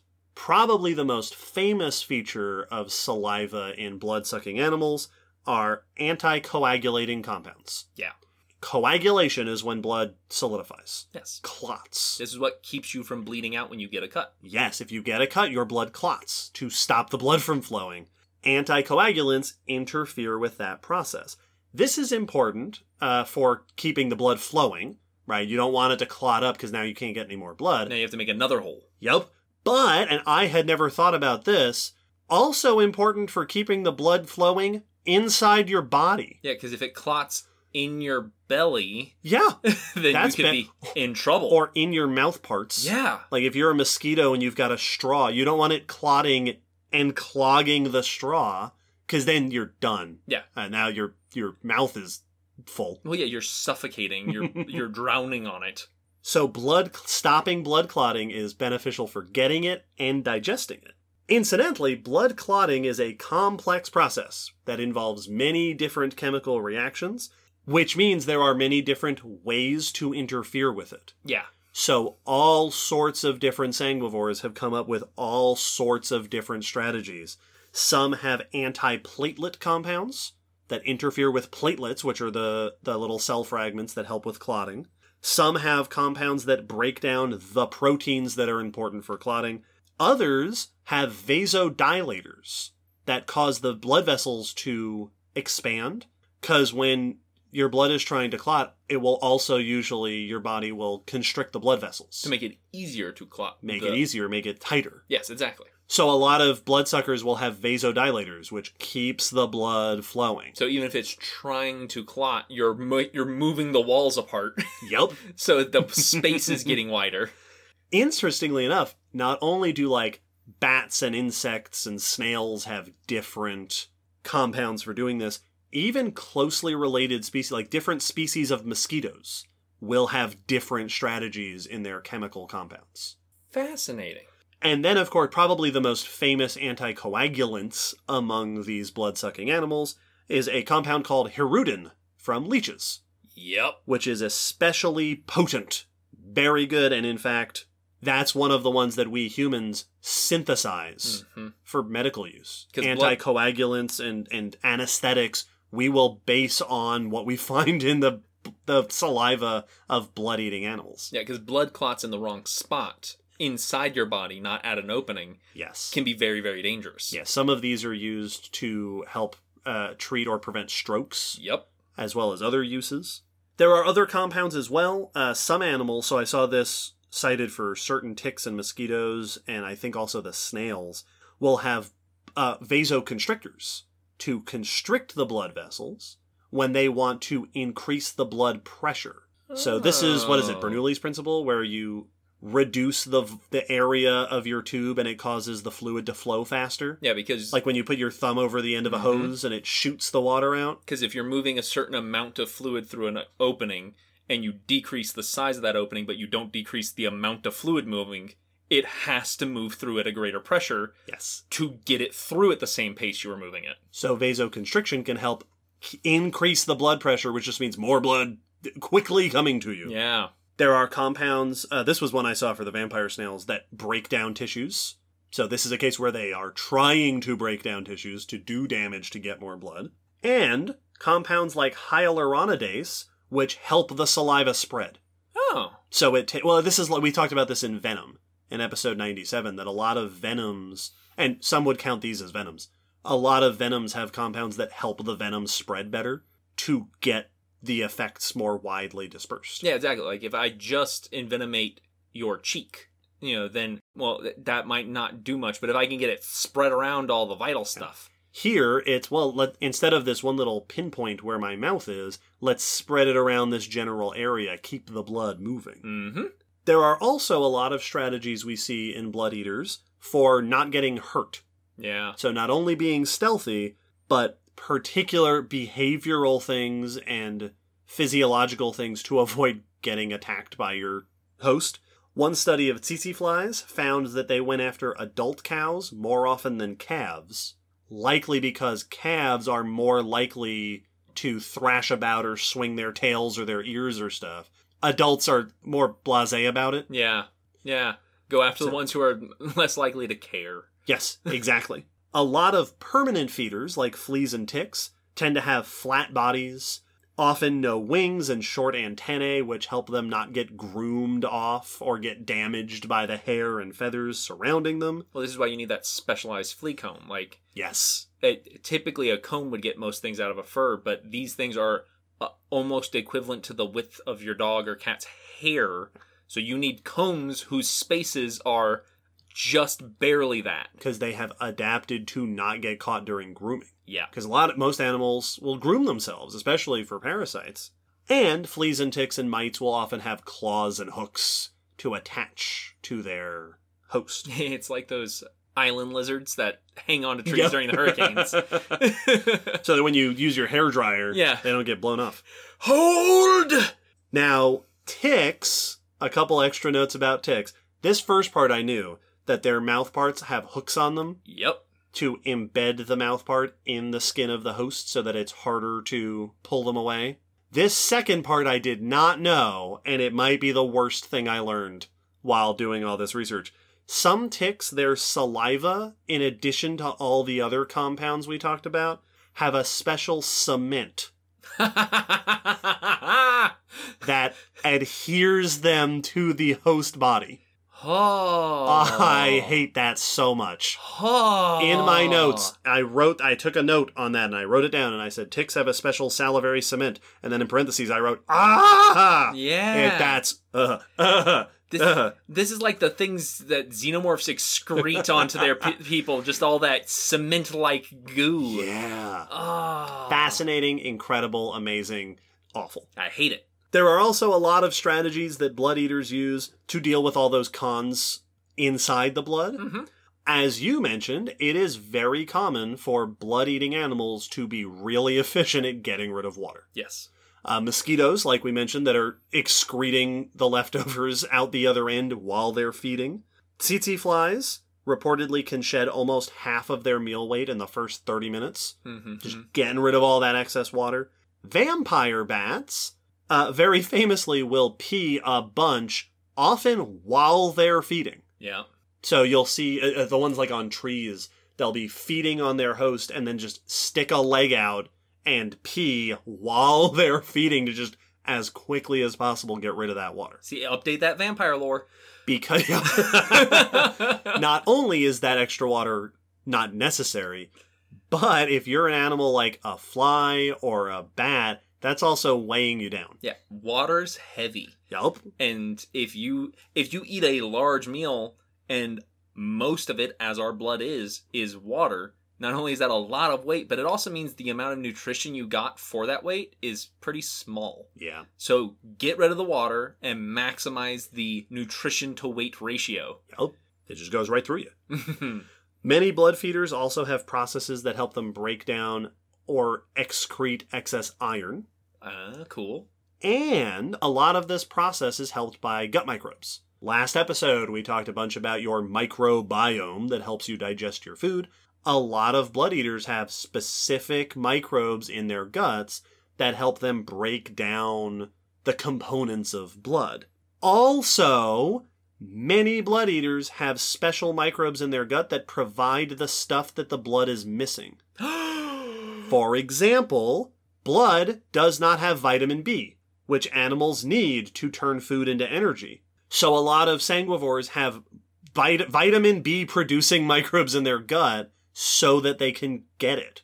that's awesome In fact, a 2021 study that I, I looked at found that ticks inherit these microbes from their mothers. That these microbes are passed down just like we pass down certain microbes to our babies when they are born from, you know, parents of humans and other mammals. that's so cool Yeah. Also, also, blood eaters tend to have very strong immune systems and gut microbes that help fend off pathogens to ward against all those diseases that they've got coming in from the blood that they're drinking. this it's, it's so fantastic what a surprisingly complicated meal blood is Right? Well, like you said, it's specialized. mm-hmm. Like changing from meat to plants, you just have to change a bunch of stuff about the way your body deals with your food. yeah the, these categories of diet are a b and c you can't just transition willy-nilly because the properties of each is fundamentally different from the other. And if you're going to dedicate your entire feeding strategy to blood, you got to take some precautions. Yeah. Well, I mean, and it's it's the same thing we see in like hyper carnivores are also very specialized. Their digestive system is fundamentally different because you're missing stuff if you only ever eat meat. Yep. Well, the sim- similar what we see in teeth. Mm-hmm. Teeth become very specialized, especially in mammals and some dinosaurs for their diet. Absolutely. Also, and uh, just this entire episode is just me rewriting my personal vampire Mhm. canon. I want vampires to deal with the excess iron by strengthening their teeth and nails Or like shrews and Yeah. scorpions. so that they have the hard claws and hard tipped teeth. I love it. Yeah, there we go. So, if you uh, back to our how we started this section, if you're thinking about becoming a vampire and drinking lots of blood but not becoming undead, all you need to do is have some specialized gut microbes and pee a whole lot Yep. and be really sneaky and maybe get some salivary. All you have to do is either go steal anticoagulants and anesthetics from the hospital and like swish them around in your mouth before you bite, or you get them straight from the source and just get a bunch of leeches. Yeah. Oh, put no, in there. No. That no, way you got it. Just ch- just chew them up a little bit, and then you can. All right. No. mm-mm, So mm-mm. we've talked about sort of what the the end point evolutionary strategies, right? What do we see today that bloodsuckers have evolved? But we can hardly go through an entire episode of this podcast without diving into the fossil record, Oh boy. which brings up, of course, the question: Are there sanguivores in the fossil record? Are there? Oh yeah. Okay. Oh, there are so many. I was nervous. I was so I was very surprised because I well because behavior is so hard to study, and parasites, as we've talked about, are very rare in the fossil record compared to how common they are in ecosystems. yes. and they tend to be small and delicate. So my assumption was, yeah, we probably don't get a lot of evidence of blood feeding, and that is true. But boy, do we get some cool evidence of blood feeding in the fossil record. Cool. Here are some examples. Let's start with vampire bats because there are several known extinct species of vampire bats. They all belong to the genus Desmodus, which is the same genus as the modern common vampire bat. These fossil species have been found in North and South America. The oldest are late Pliocene, around 2 million years ago. Okay. Two, three million years ago. So they go back a, a decent ways. These include the largest vampire bat species known to have ever existed the giant vampire bat Desmodus draculae Yeah. from Central and South America. I know I mentioned before that the largest vampire bats today get up to one and a half ounces. Desmodus draculae clocks in at an estimated colossal two ounces. I. Whew. Oh man. Can you imagine? I mean, that is like 50% more. oh yeah. Like that's basic. That's twice as big as the ones we have now. 30%. Technically, I, I what I read is that the modern ones come in at just under one and a half, and Draculae comes in at just over two. So it's like a 50% All right, increase. So okay, fifty percent. 60 grams, uh, a wingspan estimated at 50 centimeters or 20 inches, which is actually pretty substantial. Yeah. No. That that is like from the when I've seen pictures of today flying and hopping around. Like that's it's it's a pretty tiny bat. That's a tiny bat. it's itty bitty and it's cute and they have little wingspans. But like that bat, I'd notice that That's bat. a if- half meter wingspan. That's yeah, if I, if that flew through the air, I'd be like, "Woo, that's that's a bat." It has been suggested that these particularly large vampire bats were dining on larger prey Yeah. to get more blood, and indeed they are often found in association with large animals like horses and famously ground sloths. Oh right. We talked about this in a news several episodes ago of a it was this species Des- Desmodus draculae I believe found in a giant ground sloth burrow. Yes, I forgot that's where it was found. Yep. And again, there's no direct evidence, but the implication being that perhaps they were feeding on mega mammals, hmm which is a great way to get a little bit of extra blood. This is why we need to introduce vampire bats and elephants together more regularly. I For want. those big, well, we got to get them at like to whales. Yes. Just hang around here where the whales breach. yeah, I want giant vampire bats. There are fossil lampreys. There are only a handful. We've talked about these on the podcast before. They're known have. from the Cretaceous, the Carboniferous, and the Devonian. The oldest one reported in 2006, seems to be parasitic already in the Devonian. There are fossil leeches, which is very surprising given how soft and squishy leeches are. Uh huh. Will's also making an uncomfortable face. I was like, how long is it? Uh, when when we have leeches from? Leeches are rare uh, in the fossil record because they're soft and they're Mhm. parasites. There are some body fossils of leeches and cocoons. Oh, mate, that makes sense. Leeches form cocoons, and so you will get fossilized cocoons. I do remember reading about those. Leech like cocoons are found all over the world as far back as the Triassic period. So they have been around, and based on what we see in the various anatomy and what we know of leech evolution, likely parasitic for at least 200 million years. And there is one report of possible leech fossils from the Silurian, which is twice as old as that. So, leeches have been with us in all sorts of ecosystems for hundreds of millions of years. No escape. There is no, you can't even escape to the Paleozoic. They're waiting for you there. With their teeth and. But once again, the champions of being of fossilized bloodsuckers are insects and other arthropods. There are plenty of examples of fossilized arthropods.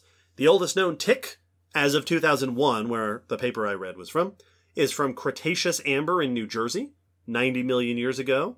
And there are, as I as it was reported in one study, hundreds of fossil species of blood-sucking insects known from all continents except Antarctica. In the late Jurassic, there is a species named Palaeoarthroteles mesozoicus, identified as a relative of snipe flies. The females have mouthparts suggesting blood feeding, like modern mosquitoes. The Cretaceous fossil record, mostly amber, gives us mosquitoes, horseflies, sandflies, biting midges, black flies. Dipterans had made it to blood feeding by the Cretaceous. Lice and lice eggs are known in amber back to the Eocene. There are flea like insects from the Mesozoic that might be the ancestors of fleas. cool. There has also been lots of discussion about what these blood sucking animals were blood sucking. Yeah. Because, Who's blood? yup. And of because the temptation, right, the want, the desire is to say they were feeding on dinosaurs. Yep. Because, uh, oh, because of course we love the idea of animals feeding on dinosaurs. And indeed, that's probably true I mean- in large part. Surely, during the age of the dinosaurs, You would think. something was drinking their blood. Some researchers have pointed out that a bloodsucker could focus on the soft parts of the skin to avoid scale, so like near the eyes or the cloaca. I've seen reports of insects from the Cretaceous with big mouth parts for potentially for big hosts.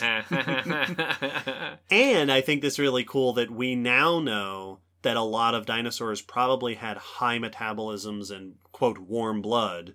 So even animals today that would focus on warm-blooded vertebrates like mammals and birds could have been doing similar things back then. yeah, the dynamic may have been very, very similar to bloodsuckers and mammals today with dinosaurs back then. And there is at least one case I know I've read about of a flea-like insect that has been suggested to be a pterosaur parasite. Oh, right. Yeah. Which, of course, yeah, of course, there would be pterosaur parasites. Uh, this is a great point for us to take a little sidebar and remind you from episode 34 and 35 that the blood does not, in these insects, preserve DNA remains. We can't actually use them to bring dinosaurs back. Sorry, everybody. Nope, nope, nope. Even more interesting than the fact that we have fossilized bloodsuckers is that we have a surprising amount of evidence for fossil blood-sucking disease transmission. Really? There is one case of a female sandfly in Cretaceous amber, a hundred million years old, with the remains of its blood meal in its gut, including like what's left of cells, like blood cells, with trypanosomes, microbes, similar to the modern ones that cause leishmaniasis, including some that have infected the cells. Huh. There is one case of a tick in Dominican amber surrounded by blood, uh, which was identified as monkey blood. Likely it was picked off during grooming, including red blood cells that are infected with Lyme disease like parasites. Malarial parasites are known from blood sucking insects in amber back to the Cretaceous. I saw one report of infective nematodes from blackflies and Baltic amber from the Eocene, and many others. So not only do we have fossil evidence of sanguivorous animals, but we have direct fossil evidence of the biggest problem with sanguivorous animals, but we have direct fossil evidence of the parasites of those parasites hitching rides between hosts. Very cool. Yeah, it's it. Not only is it fascinating that sanguivory is so common today, but also that it goes back so far. But also that a lot of the dynamics that we see today have been established, and we have very good evidence of them being established Yeah. for a long time. Which is very cool stuff. Yeah. So we know sanguivores have been around for a long time. We know that the evolution of sanguivory, of hematophagy, goes back as far as the Paleozoic in animals, if not farther in some mysterious things we haven't found yet. But there is not much in the way of fossils to show us how sanguivory evolves. We know they were there, we know how far back they go, we know what kind of strategies sanguivores have evolved to deal with blood meals, but when the question comes up of how does sanguivory come about, mostly we have to use what we can see in modern ecosystems. I've seen lots of interesting discussion and hypotheses, mostly revolving around insects and bats. Yeah. So let's start with insects, because with insects and other arthropods, there have been suggested many different ways that they could evolve sanguivory, most of which have probably happened, given how common sanguivory is among arthropods. I love situations like that where it's like, all right, here are a number of different hypothetical ways that this could have evolved. They've probably all happened multiple times. Yep. So there are a few different avenues that have been hypothesized for how arthropods evolve to be blood eaters. One avenue is that they may have started out feeding on other parts of vertebrate animals. So there are lots of bugs today that will feed on dung, skin, hair, feathers. This puts them in close proximity with vertebrates, many in prime situation for them to transition into blood eating. There are many beetles today that will feed on large animal debris, on stuff on animals, and sometimes take blood. hmm Also, lice and mites, there are examples of they will feed on debris on the the dead skin cells, the hair, the feathers, and then sometimes take blood. Yeah. it's the the evolutionary equivalent of like it has a taste for blood. Yes. and it, well, and if now if you're getting a new nutritious meal that no one else is tapping into, or that you already have the biting mouth parts to do, uh, there's selective pressure to get that Mhm. extra nutrients. Yeah, each each uh, member of your group that digests that blood better is hmm gonna get a benefit from drinking more blood. Ticks, I read, are thought to likely have originated feeding on cell contents, Yeah. like we talked about with mites before, and then transitioned to blood, which makes total sense. Yeah, if you're already sucking up fluids from inside the body, blood is right there. No, you're just pumping this stuff around. I don't have to pop nothing.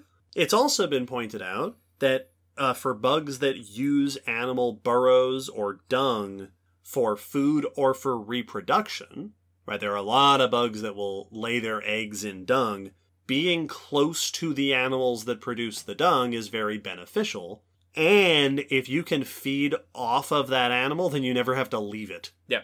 So it's been proposed that it could be that one selective pressure for blood feeding is that, yeah, if you need to be nearby this animal anyway, if you can just drink straight from this body, then you never have to leave until it's time to lay eggs. Yep. Yep. Yep. Yep. Another potential avenue that has been suggested is that sanguivores may have evolved from insect eating ancestors. Insect hunting bugs, uh, there are lots of insects that hunt other insects, often have mouth parts for cutting and piercing. They often Ah. already have enzymes for digesting animal matter, and it's easy to conceptualize the transition from eating animals to then piercing and draining animals of their contents. Yes. I mean, there are animals to, I mean, spiders, episode 123, we talked about how they're basically piercing and draining as part of their feeding mechanism anyway. Yeah, like they they are feeding in a very similar manner. They're just liquefying the insides, not just the already liquid parts. Yes. And it's been noted that bugs often gather near big vertebrate animals in burrows and in wet places and stuff like that. So if a species is hunting those bugs, it's going to end up in close proximity to these vertebrates where it could potentially transition to using those mouth parts to feeding on the vertebrates instead of just on the insects. Yeah, I'm also thinking of things like uh, assassin bugs that Mm-hmm. hunt insects, but they do it with a piercing mouth part. Yes. Like, yeah, just pierce something else. Uh, I've seen it noted that this avenue is thought to be how potentially how some flies did it, and also fleas are cousins of insect-eating bugs. Really? So it could be that fleas followed a similar route as well. who knew? And then the other avenue, and this is the first one that came to my mind when I first started reading this, is plant eating. Hmm. A lot of plant eating bugs have mouth parts already adapted for sucking up fluids, nectar and fruit juices and stuff, and oftentimes for piercing the skin of fruits. hmm That if you already have to get through a tough skin to suck out the juices inside, that's basically the job. You're doing the same mechanical task. Yes. And as we mentioned before, mosquitoes mostly eat plant juices. The vampire moths also mainly eat fruit. So these are two groups where it seems like that may have been you were already well adapted for eating blood even before you started eating blood. You're good at eating the juices of f- fleshy bodies. Yep. That's yeah. It's not that different just because one's moving. Also, it's been pointed out that I mentioned before that uh, some bloodsuckers will use carbon dioxide to track their hosts. Apparently, some insects will also track carbon dioxide to find nectar. Oh, really? So even the sensory apparatus is already good for doing this job you could evolve into. It's interesting because you know we emphasized earlier that digesting blood is a very different task Mm-hmm. from digesting other foods, but the process of hunting blood, Yeah. is not really that bizarre. Like the things you're doing, you know, even the things you're mentioning about being stealthy and Mhm. being unnoticeable. Well, that predators like Yeah. any hunter has to be those two things typically. If you're hunting bugs, you have to be really sneaky to to sneak up on a bug. Yeah, like so the process of going to get your food is not that different from other things that have to seek it out. Yeah. But dealing with it is where it gets different. Yes. So in these cases, once these lineages hit upon the benefits of getting a blood meal, then your selective pressures can take over for adapting the digestive system and all that for doing it better and better. Yes. Because it could be a thing where you're not able to really feed on blood, but a taste of it gives you a, you get enough of it. You get something from the blood. Oh yeah. There's a benefit there. Well, like we said, tons of blood feeders are only part-time blood feeders. Yeah. So if you don't rely on it for your entire diet, then you don't necessarily have to worry about all those other problems. I wonder if there are any examples that went after blood for the water content. If there was ever a hmm. situation of Like in a desert. yeah, I that don't like know. this is a good source of water actually, That wouldn't surprise me. and then realized oh, there's also tasty stuff in here. If it for those of us that can digest it, Interesting. uh, that'd be very. That'd be funny if it were if it went backwards. I also found a 2010 study of vampire moths that found that comparing the ones that eat blood to the ones that don't, one of the differences was that the blood eaters have reduced olfactory senses. Oh, They're worse smellers. And the way the study explained this is to suggest that most moths respond to the smell of a large animal by going the other way. So, reducing your smelling ability in some of these moths for whatever reason might have led to more interactions with large vertebrates. It may have been a Oh. precursor because if you're not interacting with them, it's not it's never going to happen. You're never going to evolve to feed on them if you're never in proximity with them. exactly. So, one of the precursors to the development of blood feeding in these moths might have been just a change that allowed them to be close to vertebrate animals more often. Yeah, not that the reduced in, not that the reduction in smell is an adaptation to a you know to to make them better at drinking blood, but that that might have happened, which led them to not avoiding big mammals as often, Yes. bumping into them, and eventually going, "Oh, you're full of juices." Oh, tasty. Oh, I Yeah, did- well, well, you know, I was drinking from the corpses, but wouldn't you know it, these over here already have some blood in them. Mm-hmm. That's a fascinating connection. Isn't that cool? Oh, neat. Now, in the case of arthropods, like I said, it's fun because there's many different possible avenues and they've probably all been taken. Bats are tricky because, as far as we can tell, there has only ever been one origination of vampirism in bats. All the vampire bats are closely related, seemingly descended from the same ancestors. This only happened once. I've seen lots of discussion trying to f- deduce how did vampirism in bats come about. Now, the short answer is we don't know. Bats, as we discussed in episode 59, do not have a good fossil record Yeah, to give us these answers. It's, it's so odd to have such mystery right? in that evolution. so there have been many suggestions, basically all the same ones we just discussed. Hmm. fruit eating, many bats are fruit eaters.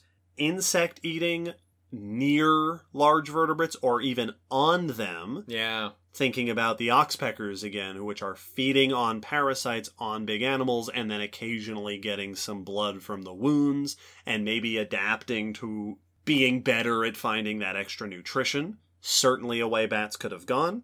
Another suggestion is that they may have started as predators of small animals, right? Hunting little animals in trees and stuff, and then transitioned to, quote, grazing on larger animals Yeah. yeah, taking little bites every now and then to supplement the diet, and then that might lead to a habit of true blood feeding.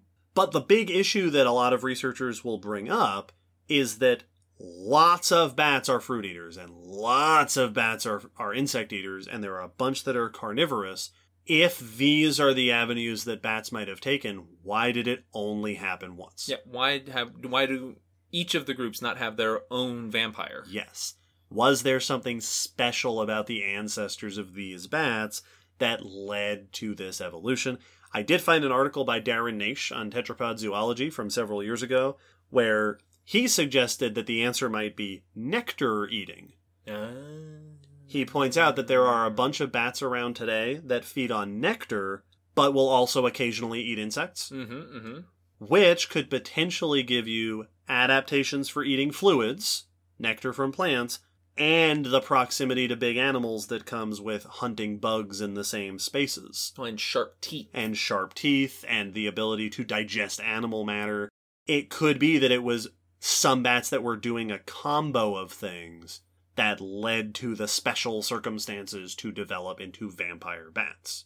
it's always such a an odd scenario when we come across a group like this where i mean there's not like a ton of species of vampire bats but the common vampire bat is common. Like it Oh yeah, it is widespread. very widespread. It is very numerous. So it is doing quite well. And they have a you know not ridiculously lengthy history but you know a couple million years and multiple fossil species. So they are a decently successful group you know a, a pro- prolific group and whenever i see a situation like that where none of the other bats none of the other bat groups have done this the question comes to mind of is this just a very difficult thing to do evolutionarily? Like Mhm. a lot of things needed to line up and you needed to happen to just have the right adaptations in place that would make you prone to do this or allow you to do it at all. But once you do it it's great. Right, that if other bats could do it they would also be successful at it but the prerequisites right. Like flight. yes right? Flight in general, hard to episode six, hard to evolve, hard to achieve proper flight. But if you do it, you apparently become one of the most successful groups of animals on the planet. yeah and so i i, I think I, I get that kind of feeling with vampire bats Yeah. Now, all those are hypotheses. We don't actually know for sure Mm-mm. how vampire bats came about. It is an open question. A couple other fun notes before we wrap up our discussion on the evolution of sanguivory. It has also been noted of returning from sanguivory to other forms of diets. oh yeah This apparently has happened in leeches. hmm hmm It is uh, hypothesized that leech ancestors were sanguivores, but that have since developed into some species of predators. And one apparently that grazes on the microbes that live on crayfish. Really Yeah, so that's a thing. So being sanguivorous, also you can revert evolutionarily. It has been seen to happen in leeches. I knew of the predatory leeches because there Mhm. is an amazing video, horrifying yet amazing, of a leech hunting an earthworm oh yeah. It just slurps it up like a That's- strand of spaghetti. Ugh. And the video very casually describes it crushing it with its powerful esophagus. Mhm. And then just like, wow, it's so weird looking. I didn't realize that that meant it was diverging from ancestral Yeah. sanguivory. Apparently so. Fascinating. And one last thing that I I just this is a, a great finishing up our evolution discussion, bringing it to the modern times. You were talking about the commonness of the common vampire bat. There are a handful of cases in sanguivores, and blood eating animals, where they have really done exceptionally well recently. Yep. And not recently like the last few million years, very recently. The other two species of vampire bats are pretty rare. The other two species of vampire bats are pretty rare. Desmodus is very common. It feeds on large mammals. So in the last few thousand years, this species of bat has done extremely well because its ecosystem has been invaded by horses and pigs and cows and sheep and goats and all sorts of livestock. Well, why are there suddenly so many more big, large mammals? Somehow they tr- must have been a land bridge. yeah, we filled their area with livestock and now they have tons to feed on. we, we domesticated all of this food for them and right. took them everywhere. Yep. Also, I've seen reports of tropical mosquito populations that have expanded along with the expansion of civilizations in the tropics Yeah. because they're feeding on people and on the animals that people keep with them. And one other example, possibly the worst example, the genus Cimex, bedbugs, have been transported all over the world because they get onto clothing and luggage and all sorts of stuff. So as people hop onto boats and hop onto cars and hop onto planes and go to hotels and go to their friends' houses, we have inadvertently made bedbugs some of the most widespread and successful animals on the planet. Yeah, our our international transport systems that we've set up are as much for us as they are for bedbugs. And if you're going by number of individuals, I bet they're more for the bedbugs. there was a in one of the books that I read, there was an anecdotal discussion talking about this phenomenon where the interviewer was talking with the researcher, and the researcher was saying probably one of the number one transportation modes for bedbugs is taxis yeah. because people traveling to the airport or whatever will f- get their luggage and their clothes and put stuff into the taxi. And the interviewer goes, Oh, yeah, and how often do taxi drivers clean the cabs? And the researcher goes, Exactly. yep. so, yeah, we have made a world ripe for certain blood sucking animals by providing lots of blood to suck and lots of opportunities for expansion and transportation. Well, and sometimes habitats. Like this is why if you live in an area that is prone to mosquitoes, this is one of the big things that they are trying to, uh, you know, instill the habit in many communities that are threatened by malaria is to not have standing water. Mm-hmm. Do you have an old tire sitting in your yard? Tip it over. Right. Is there an old potted plant? Tip it out because that standing water is so ideal for so many mosquitoes. And we create stuff that catches standing water everywhere. Like just Oh, so yeah. much of human habitat. We're really good at collecting water. we just have it everywhere. And so we also are making the habitat. We are terraforming it to be parasite friendly in many regards. hmm So the history of sanguivory, of blood eating, goes back hundreds of millions of years. Many, many different independent originations of obligate sanguivory, of occasional sanguivory, permanent blood eaters, temporary blood eaters, big ones, small ones, all sorts of different strategies. This is a fascinating and diverse and surprisingly common, or maybe unsurprisingly common, know? life strategy that animals have developed. Yeah, we've gone through just about every major group of animals, Mm-hmm. and that's not that's not a coincidence. That's because it's a really good way to be. Yup. So if we left out your favorite blood eater, let us know. Send us comments on the social media or emails or whatever you'd like. And as always, if there's a subject within this episode that you'd like to hear us talk more about in future episodes, we are always open to more episode requests. But speaking of ways to get in touch with us, before we officially wrap up the episode, we have one more thing to do, and it is our patron question. One of the benefits that our supporters can get by subscribing and supporting us on Patreon is the ability to ask questions that we will answer here on the podcast. Will, I have selected a patron question. It doesn't have anything to do with Sanguivores, but I selected it now for a reason. Please, what is our patron question? Our question is from Zabby, who asks In regards to the end Cretaceous extinction event, is it possible to determine what season the asteroid hit the Earth? And can we ever pinpoint the time of day as well? This is a great and timely question. Yes. We actually discussed this in bonus news, which is Mhm. another one of the Patreon benefits. So if you're a patron, you've heard a little bit of this already, but a study just recently came out narrowing down the time of year that the end Cretaceous mass extinction asteroid impact happened.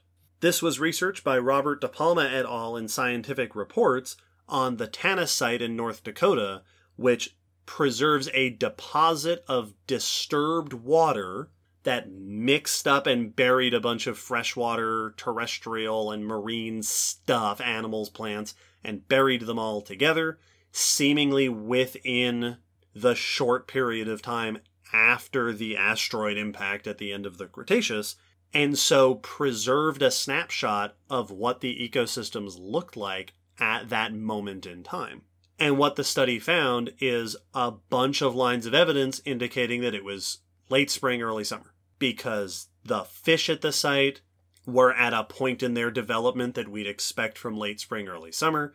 The alternating bands of develop, like tree rings that you get on fish bones, were in their spring summer stage. Damage on leaves from insects was high, like we see in spring and summer, and they found fossilized adult mayflies, which emerge to reproduce during the spring and summer. Yeah, which, as the name implies, this also uh, was said in the study to line up with evidence from another site from an earlier study that also is interpreted to catch the moments briefly after the time period shortly after the asteroid impact and found plants in their summer-ish time growth phases.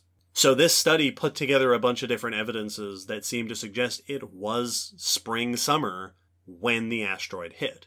Which not only is super cool just for like we can tell the season that this asteroid impact happened Wait, in, just from a geek out standpoint.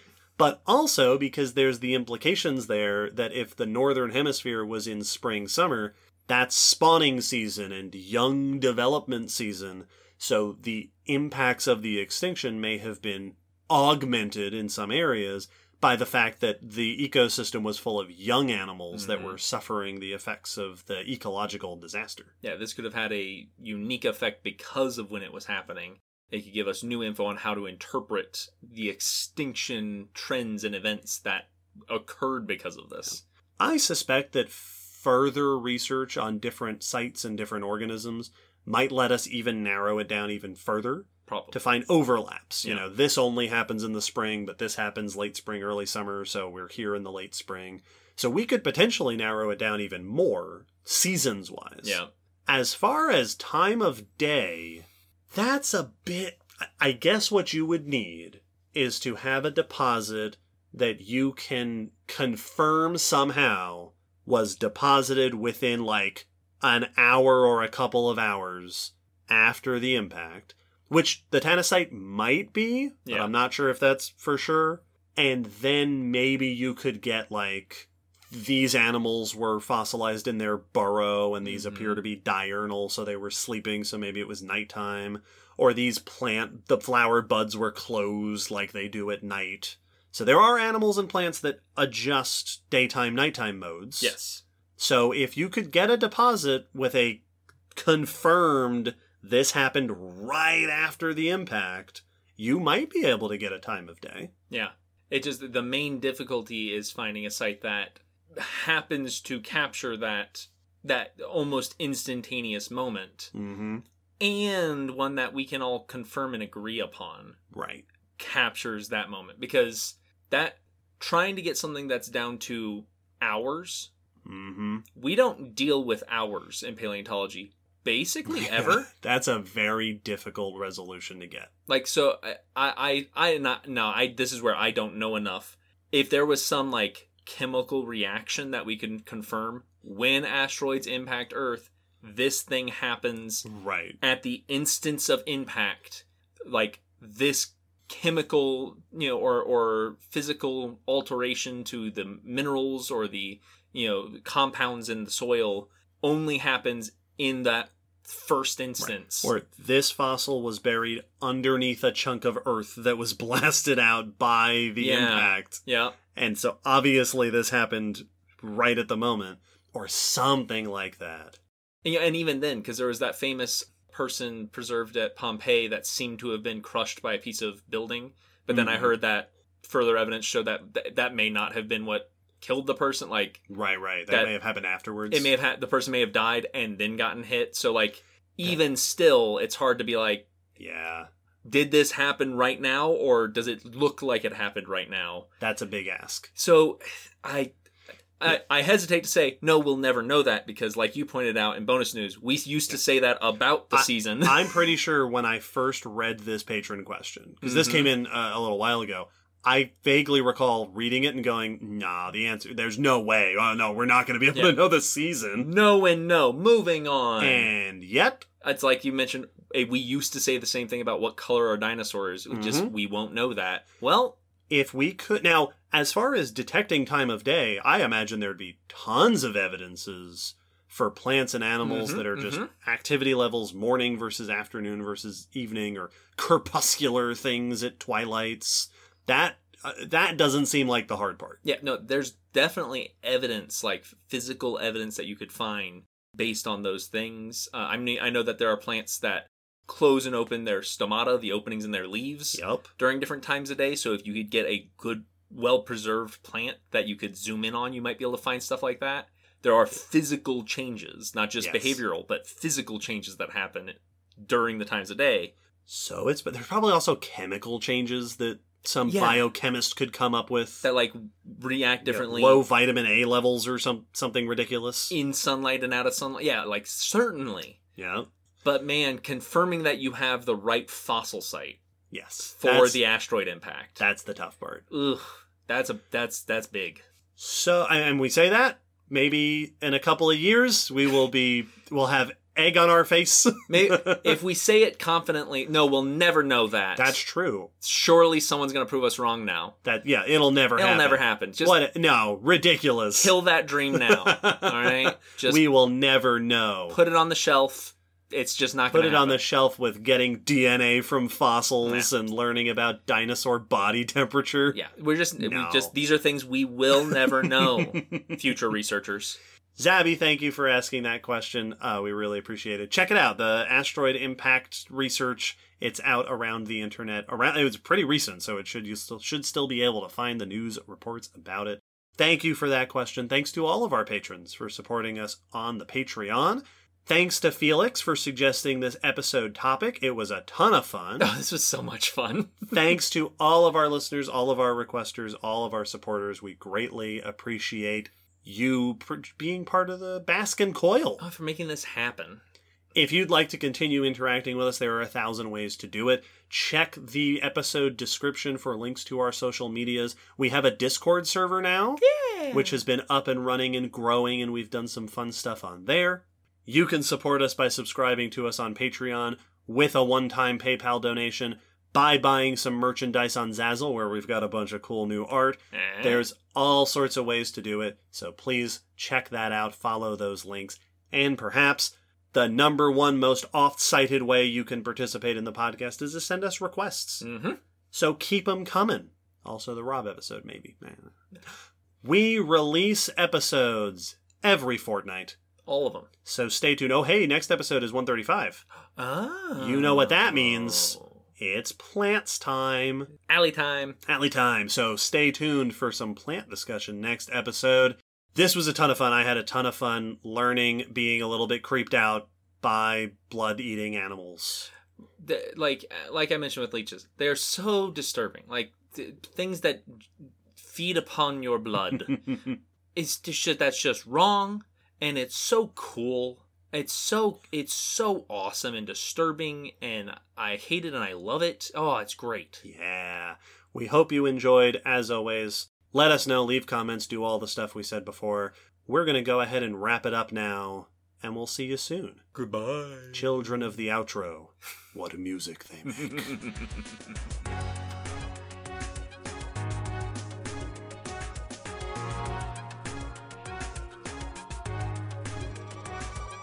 Thanks for listening to the Common Descent podcast.